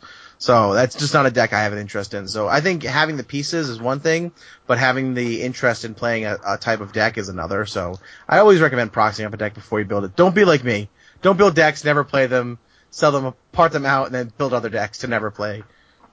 All right, so we got what we got. We got lands. We got Shardless, right? Yep. So so I put some good thought into this this afternoon because why do my actual job? Because you know. So so I looked at kind of the top decks, and if I'm new to the format, right? So one thing I probably don't want to do if I'm new to the format is play something where I have to react to what my opponent's doing. So I threw Miracles out, I threw Grixis Delver out, or any of the Delver decks really. Um, I actually threw Shardless Bug out kind of for that reason too, like reacting to your opponent. Um, likewise, you know, there's other decks in the format that like, if he just has dual, like original duals, there's, there are certain decks that are harder to get into or cost more. So like, I kind of threw out like Eldrazi because you'd have to buy the stuff for that. Um, I threw out like Storm because, um, you're, you don't care about what your opponents are doing, but it's still pretty complicated. But I landed on actually a deck that uses original duals, um, had a lot of recent reprints that drove the price of the deck down considerably. I would say Sneak and Show. So, Sneak and Show, you don't care too much about what your opponent's up to. You, you can learn it as like a pretty straightforward combo deck. You'll learn over time like how to react to your opponents over time and like how they're, how they're playing it. Um, I kind of like the Sneak and Show version versus the, uh, was it, the Sneak Omnitel version because like there's a lot of Thalias and things like that that just ruin your day. Like, I feel like you could do a little bit better with Sneak Attack and have some red cards goes forward. So like use Volcanic Islands, right? Show and Tell got reprinted, Sneak Attack got reprinted, Force of Will got reprinted. Um, Griselbrands are pretty cheap right now. Like you can get like the GP ones for twenty bucks a piece now, I think. Uh, Emrakuls are pretty affordable too. Um, the, like you play Ancient Tomb, which I think Ancient Tomb's still okay priced. It's not horrible. It, No, it's got, not too it, got, Um, it still got pretty expensive after. It was like a ten dollar card. Now I think it's like what Yeah. thirty bucks. Let's take a look. Yeah, Eldrazi yeah, drew, just drove the. Eldrazi drove the price of that pretty pretty high. God damn it, Reality Smasher. That's like 35, so that's not the worst compared to a lot of the other cards, you know. So like I I I kind of thought like that might be a good jumping in point. And uh, let me pass it to you, Jerry, to see what you think because you've played the deck for a bit. Yeah, I mean the big expense for Sneak and Show, like Sneak and Show has come way down in price. The problem is, is two of the cheaper cards got way expensive. So Ancient Tomb like quadrupled in price, and City of Traitors was Yep. already pretty expensive at like sixty, and now it's at like what one twenty? What's it 160. It's at one sixty now. Yeah. Yeah, so it's like they're basically the price of you know what what I remember dual lands were a couple years ago. So luckily it's you can do like a three two split, like three ancient tomb, two city of traitors.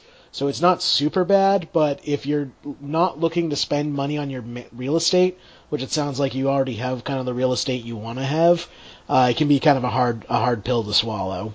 Well, how many Sol lands does the deck play usually? It doesn't play all eight. No, right? it runs five usually. It'll run three Ancient Tomb, two City of Traitors, or it'll flop the numbers. Uh, you know, I've seen four and one, four Ancient Tomb, one City of Traitors, uh, for people who are looking for a bit of a more budgety deck. But even so, running four and one, you know, thirty-five dollars a piece isn't going to get too cheap.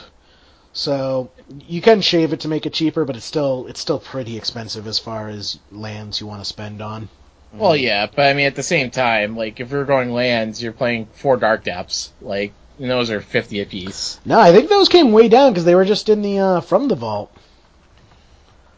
Oh, I'm kind of curious how much they came down. So Cold Snap is still 54. Yeah, and- thirty for the the lore. Yeah, because no one wants the lore.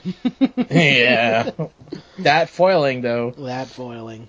Yeah. There's a there's a, a first place list from the the SCG Classic Mhm. that that plays Show. It looks pretty sweet. That's like a, Yeah. a good starting point to look at. Yeah, that's what I was gonna say too. Is that like, if you're looking for a combo deck, I I don't want to dissuade anyone from Sneak and Show. It's a super fun deck to play.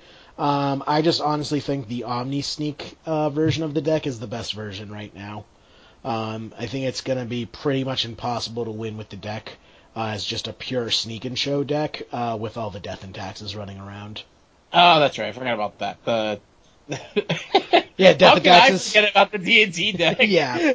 Uh, the Omni Show version is a little bit better against the Death and Taxes, so if you want to have some some hope of surviving the the mono white nightmare, I would definitely go with that version.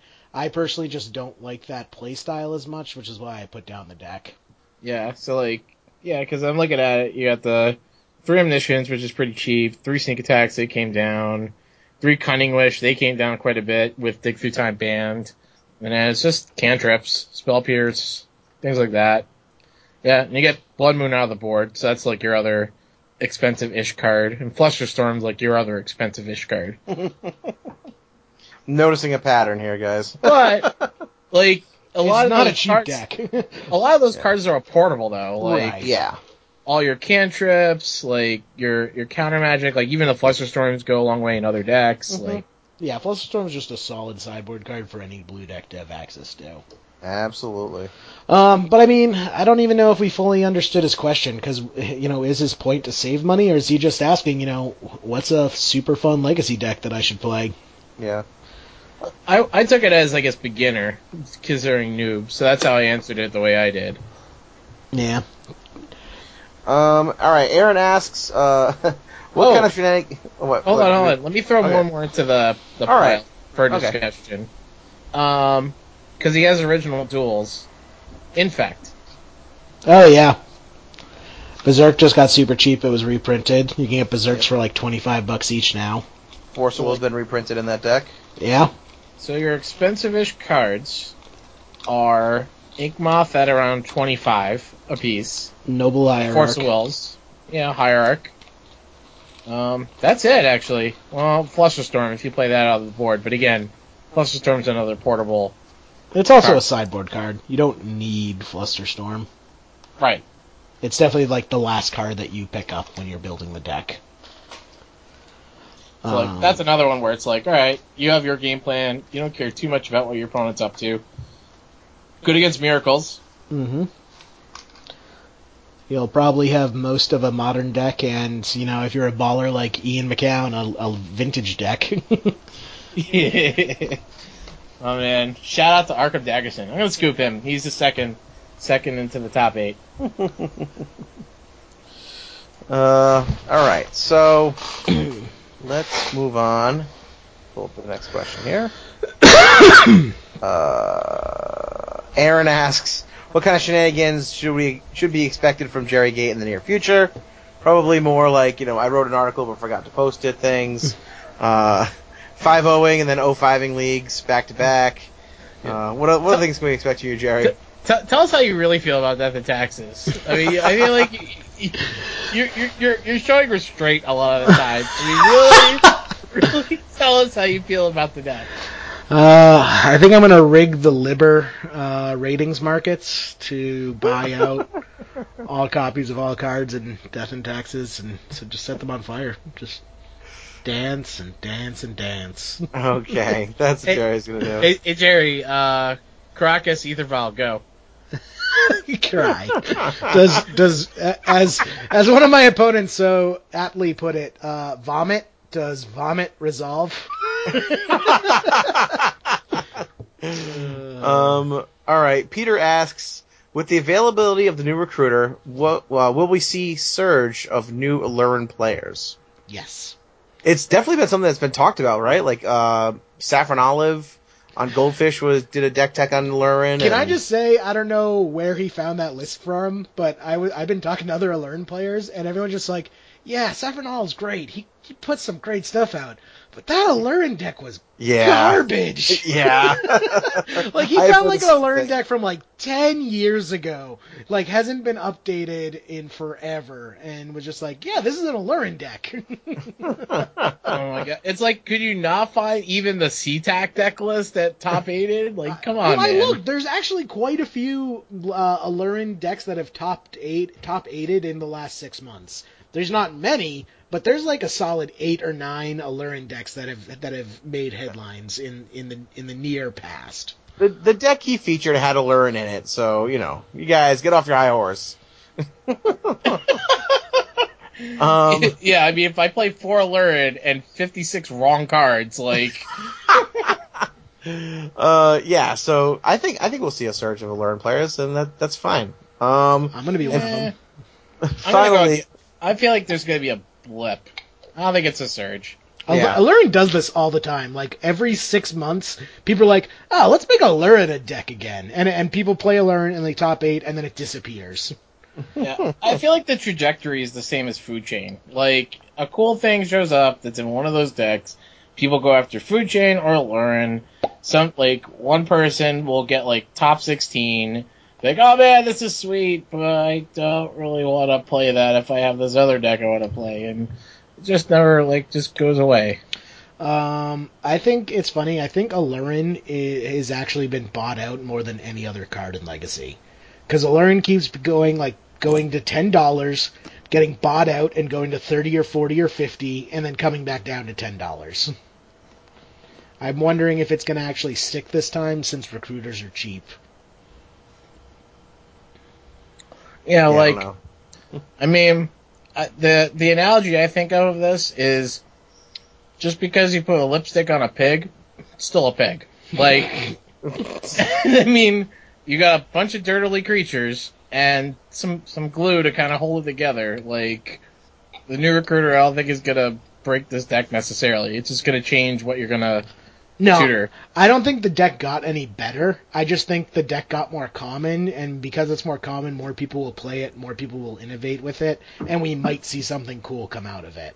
But I don't think Aluren is going to be a tier one deck because of a recruiter. Yeah, I agree. Like, I feel like you're gonna see like some of the modern players that play like Kiki or Kiki Chord and like those creature combo decks, and they see the new recruiter and they see Aluren, like, oh man, this plays kind of like what, what we're doing in modern. Like, let's let's get into the deck because a lot of these cards are cheap and.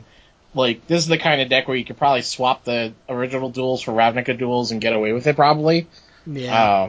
because you're not playing Daze or anything like that to really punish you hmm and they'll just jam it and for a bit and see what happens. Yeah, I can see that. God, I have such a long list of decks I need to play. All right, what's the next question? What kind of shenanigans should be expected from hashtag Jerrygate in the near future? We, we just read that great- one. I think that's a great question. well, we just did that one. we should do it again. All right, so so what shenanigans can we expect? Well, uh, let's see. Let's talk about the White Recruiter because that card's awesome. What do you think? Am I in the Twilight Zone? All right, let, let's jump. Let's jump to. Uh, ooh, well, we could we could see where what Patrick thinks of this. Um, can we get a watch Patrick Brew video series where we vote on cards for him to try in his net decks? so, like, how what do you think? How how does this work? Like, you take a stock list and then they throw a random card in there and you see what happens. Like, how, how do you- how do you imagine this working, Jerry? I, I guess so. Uh, it's kind of hard though, just because we don't have God accounts on Magic Online. Like we would love to come out with all these versus videos, we just don't have the cards to make it very interesting. all right, we're doing Grixis Delver versus Grixis Delver. All right, we're doing Dredge versus Eldrazi. Various combinations of those two. I know. I really want to get into Legacy on MODO, but it's gonna be like kind of a slow build. Yeah, well, what I've been doing is uh, I bought into Dredge, which was expensive but not too bad. It was like three hundred dollars. Uh, so, and then what I've been doing is I've just been taking my winnings and putting my winnings towards buying cards. So I actually have most of Monastery uh, Tin Fins built on Magic Online as well. I was gonna say if you have LEDs, like you- you're probably gonna play some form of storm at some point too. Right, exactly. Um, but like most of the cards that I needed online are cheap. Like that, the real expensive cards I already had were like Cabal Therapy before it was reprinted, Lotus Petals, uh, you know, things like that. So I just bought some Monastery Mentors online with my winnings from the 5-0 uh, Legacy League. And next up is I need to get uh, Griselbrands and Emrakuls because those things are actually pretty expensive online. Yeah, they are not cheap. Or you can play Bomberman. I could play Bomberman. Oh man, have you seen Bomberman made its way into vintage in a new way?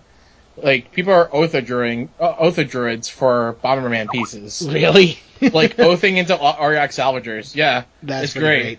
like in Vintage Champs, the winning deck was an Oath deck that had um, one Griselbrand, one Auriok Salvagers, and one Dragonlord Dromoka to protect your combo. Hell yes. the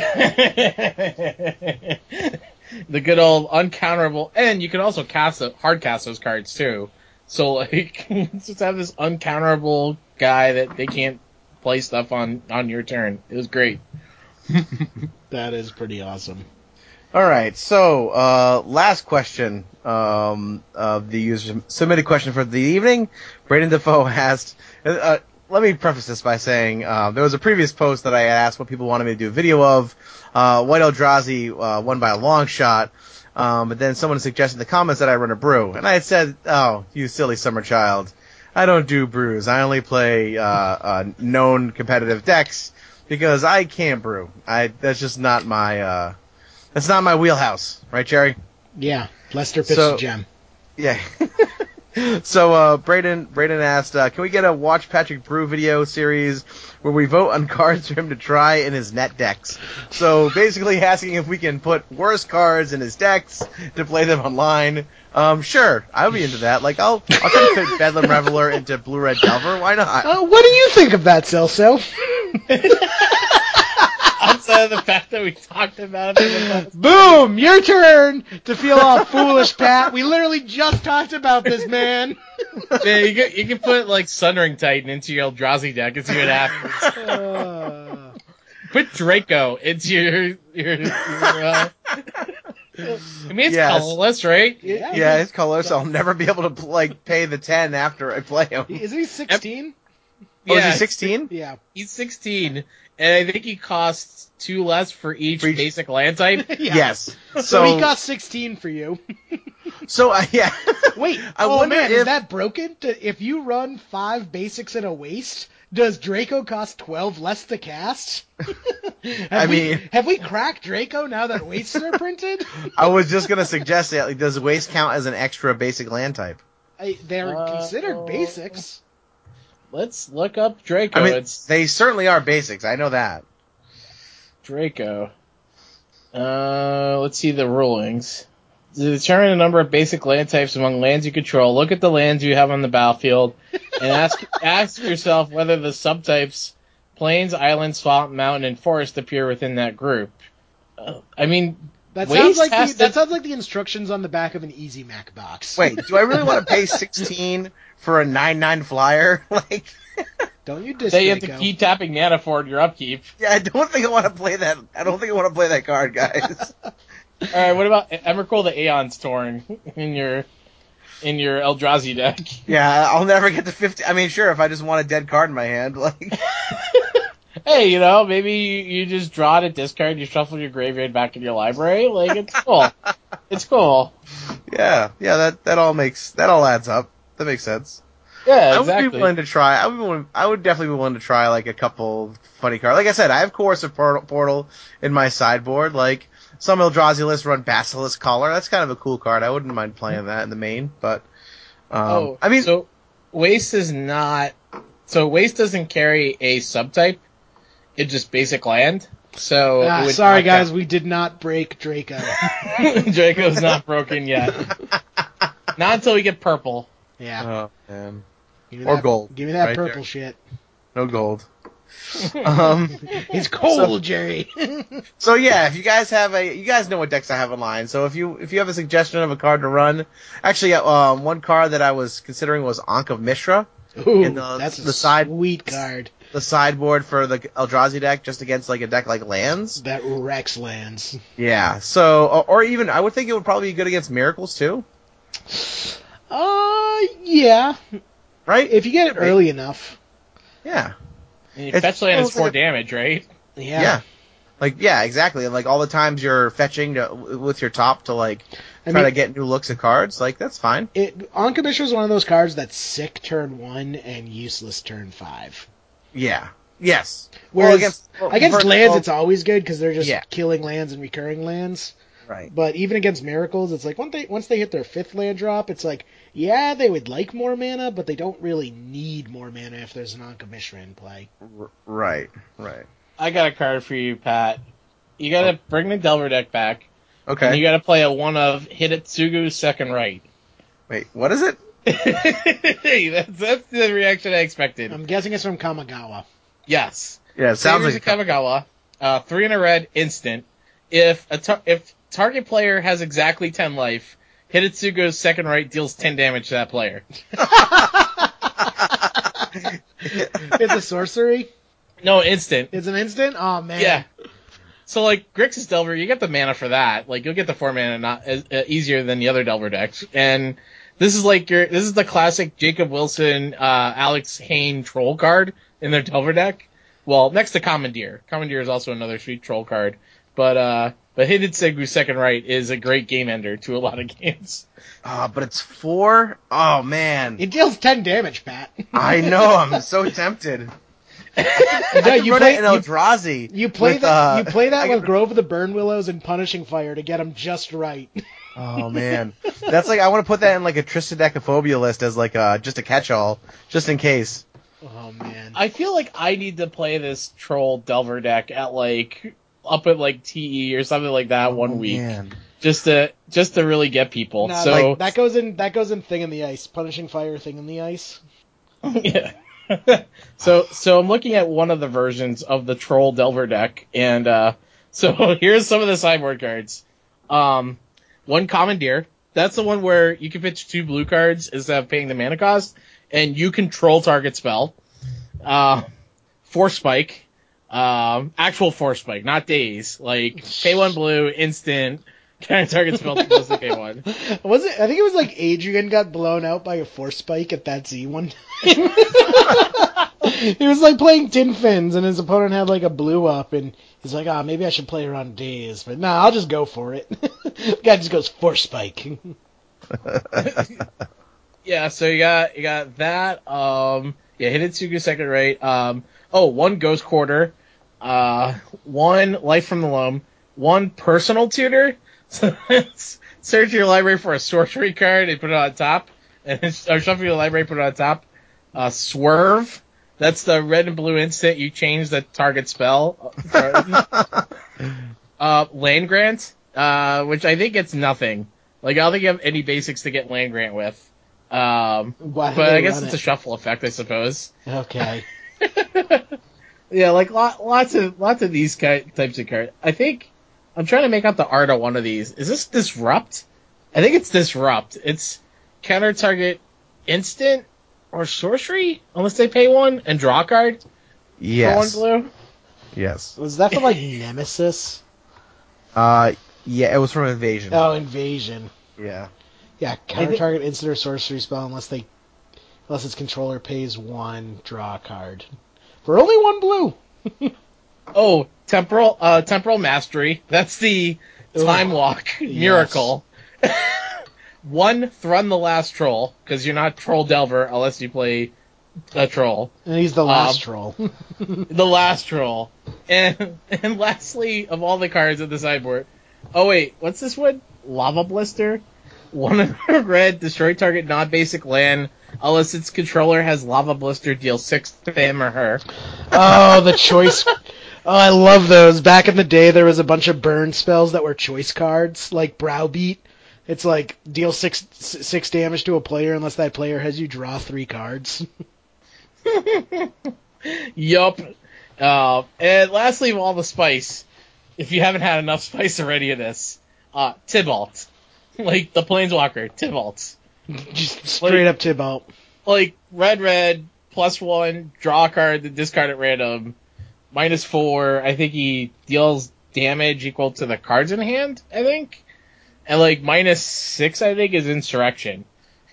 Gain control of all creatures till end of turn they have haste Oh my god. but imagine it gets miracles though like having a tibalt and you just like minus four to deal like five to seven damage against them Oh boy. and then kill them with Hidetsugu second Rite because what could they unless they have jace they're screwed Jesus. They never see it coming. Did this deck All like right. place anywhere? I think they forward a daily with this. Jesus. Oh boy. Oh boy. All right. Well, I think we should probably get into some scoops. It's getting a little late over here. Yeah, scoop it up. All right, I got I got two guys I want to scoop in the top eight tonight. Um, Is it me? First, uh, what's that? Is it me? It's actually neither of you. Oh, So well, screw it. you. I don't wanna Eat it, I was gonna scoop you in anyways. I have real I have real scoops tonight. Um, Oh, fuck. so Danny Danny K- Oh. Cahill, uh, we got a chance to or Cahal, we got a chance to play um the other night. Uh, I think it was Saturday night, whatever. But um, had a really good time playing with him. Uh, we got like I said, we got to chat on Skype for a couple hours, and uh, hopefully, uh, I hope that testing helped you out, man. Um, uh, I I enjoyed it. I enjoy playing. I enjoy play testing and talking about Magic. So wanted to give him a scoop in the top eight, and then also um. I think it was uh, maybe Thursday, Wednesday or Thursday night last week. So two weeks ago, when you're listening to the cast, uh, I had a I had walked away from MTGO for a couple hours. I had was playing and walked away from my computer. I was watching TV in my other room, and uh, one of the one of our listeners messaged me, um, and I never responded to him because I never saw it until I I came back and he wasn't online then. But uh, his screen name was TJN142, and he just had really nice things to say about the cast and that, that he enjoyed it. And uh, I just wanted to say thanks for that. I you know we always appreciate the feedback. I tried to message him back, but I don't know exactly how uh, how MTGO works for that. If you're not online, you probably don't get the messages. But anyway, just wanted to say thank you for the uh, for the kind words and for listening, and uh, and I want to scoop him in the top eight. Jerry, who you got? Um, I got Celso. I'll scoop you in, Celso. Aw. Thanks for coming on, Thank you, Jerry. son of a bitch. Alright. Who you got, Celso? I'll activate Karakas targeting Jerry. Karakas can't target salt. Oh, I thought it was like a legendary salt mine or Ah, something like that. I'm I'm No. I'm legendary, but I'm not a legendary salt mine. Jerry's as basic as it gets, man. He's a basic bitch. Oh yeah, well, I scoop you guys obviously the top eight for let me back on, share some field reporting, and got quite a quite quite the field reporting this this go around. So, um, so that was sweet. Uh, I'm gonna scoop Emrakul the Promised End into top eight because that was freaking awesome. like like that's a deck I could sit on for a while, keep playing. Like there's just a lot of a lot of crazy cards in that deck that like I don't think I even saw half of the things I could do with that thing, and it was it was sweet. Like uh, like we are we were talking before before the event of like all the different ways you can cast like Emrakul. So like you know you could just have like the natural you know you have enough lands and enough things in your graveyard, or like mana draining into Emrakul, or like um yeah like a few different ways to do it, which is sweet. Um, so I got that. Let's see. Uh, what else? Um, well, I think that's it. Keeping it pretty light. Well, actually, I gotta scoop into the top eight. The people, because the people speak. People speak well of the bear. The bear loves the people. So, uh, as the people's host, I like to scoop the people into the uh, to, to, to the top eight here. Oh boy. All right. Uh, so Jerry, if someone wants to get a hold of you and and talk to you about Aluren and how much uh, they love that deck and they're waiting for your article, where do they find you? Uh, they can find me at Hipsters of the Coast. That's where it'll be posted on, let me do some math, on September 13th. I'm on a bi bi-weekly schedule here, people, and I missed this week. I am sorry. God damn it, Jerry. I just I forgot to post it. I wrote it and I forgot to post it. And I'm just like, oh, just post it next time. I'm like, okay, I don't have to write an article two weeks from now. My laziness wins. I'm sorry, people. uh, but in the meantime, you can hit me up on Twitter. I'm at jmee3rd. All right, John. What about you, man? Where can they reach you? Uh, I think the best way is through the awesome Facebook group, which you to totally be a part of the Leaving Legacy Facebook group. Uh, otherwise, Twitter at Balduvian Bears, Facebook, look up Balduvian Bears, and you'll probably find me. Um, there's probably going to be a point in time where I play some more MODO than I have been, but I guess uh, if you're in the central Connecticut area and there's some Legacy going on, I'll probably be there every so often. So I'll try to I'll try to set the bad signal out, you know, as we get closer where I'll be for that. Um, yeah, that's pretty much the, the, ways you can find me.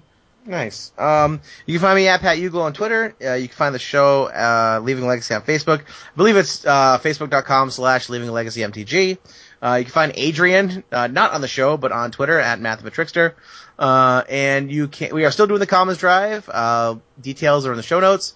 If you have bulk commons and uncommons and bulk rares that are worth a, a penny a piece, send them into us and we'll turn them into cash for, uh, MTG Cast and for Wounded Warrior Project.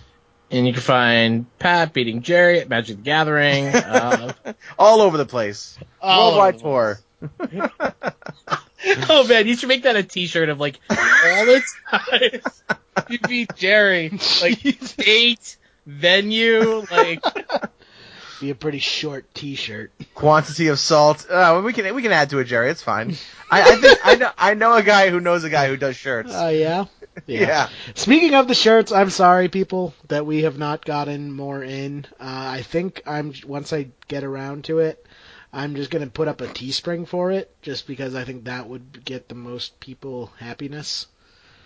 Because uh, I don't know when we are going to have our custom shirts made at the shop again, but we will figure it out. Thank you for your patience. Hashtag Jerry Phil. I mean Jerrygate. Jerrygate.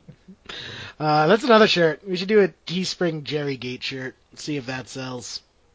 Should do something with it, like a token or. there's got to be something where Jerrygate gets involved. Oh man, we should we should make a Jerry token. Why? I, I, just, I don't know. I just think it should be done. I think we should to make a token Jerry on it. Uh, actually, Caleb Caleb has a has the only Jerry token in existence. Uh, he he needed a uh, he needed a Marit Lage token, and he was doing the Jerry Thompson, and I said he was using the wrong Jerry.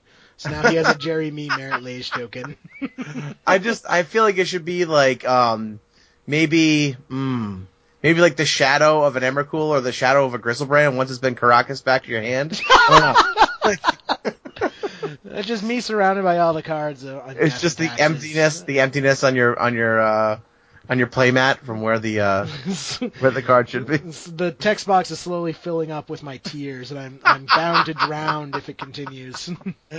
oh man! All right, well, Jerry, you got a dice for us? We're gonna roll this roll Let's out of here. Roll this dice. Where's that? Oh, here it is. Oh, actually, also shout out to Dan Holland who brought me back a dice bag made from real Spanish leather because he was in Spain. It's a nice. Is it actually like a? Is it like? nice. It's a nice. Is it like a bull scrotum from. Spain? It, kind of looks like a bull scrotum. Not gonna lie, it looks like a bull scrotum. But Only put two d20s in there. That's what I should do. That's what I should do. But it is a very nice, high quality dice bag that looks like a bull scrotum.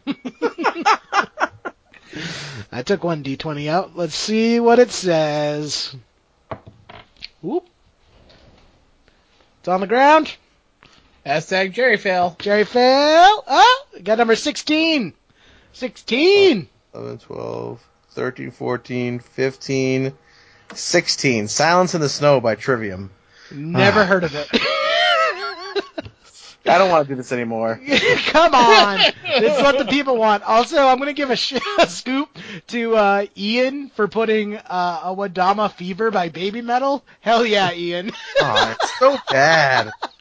So bad. Hilarious. Uh, Josh Millard with the uh, the Trivium song. I just. Hey, maybe it's a great song. Have you ever heard it? No. So maybe it's great, and you just haven't been exposed to it yet. And then I'm you'll be old. I've been swooping in- exposed to all the things I want to be exposed to. Uh, there's only so Are many times sure a about man in a trench coat can flash you before you get jaded. I just stand in a mirror with a trench coat myself and flash myself. So it's at least I'm getting flash, but it's a familiar. It's a familiar. No, face. no new friends. You keep Wait, wait, wait, I've seen this before. Oh wait, that's me. That's disgusting. Oh my god.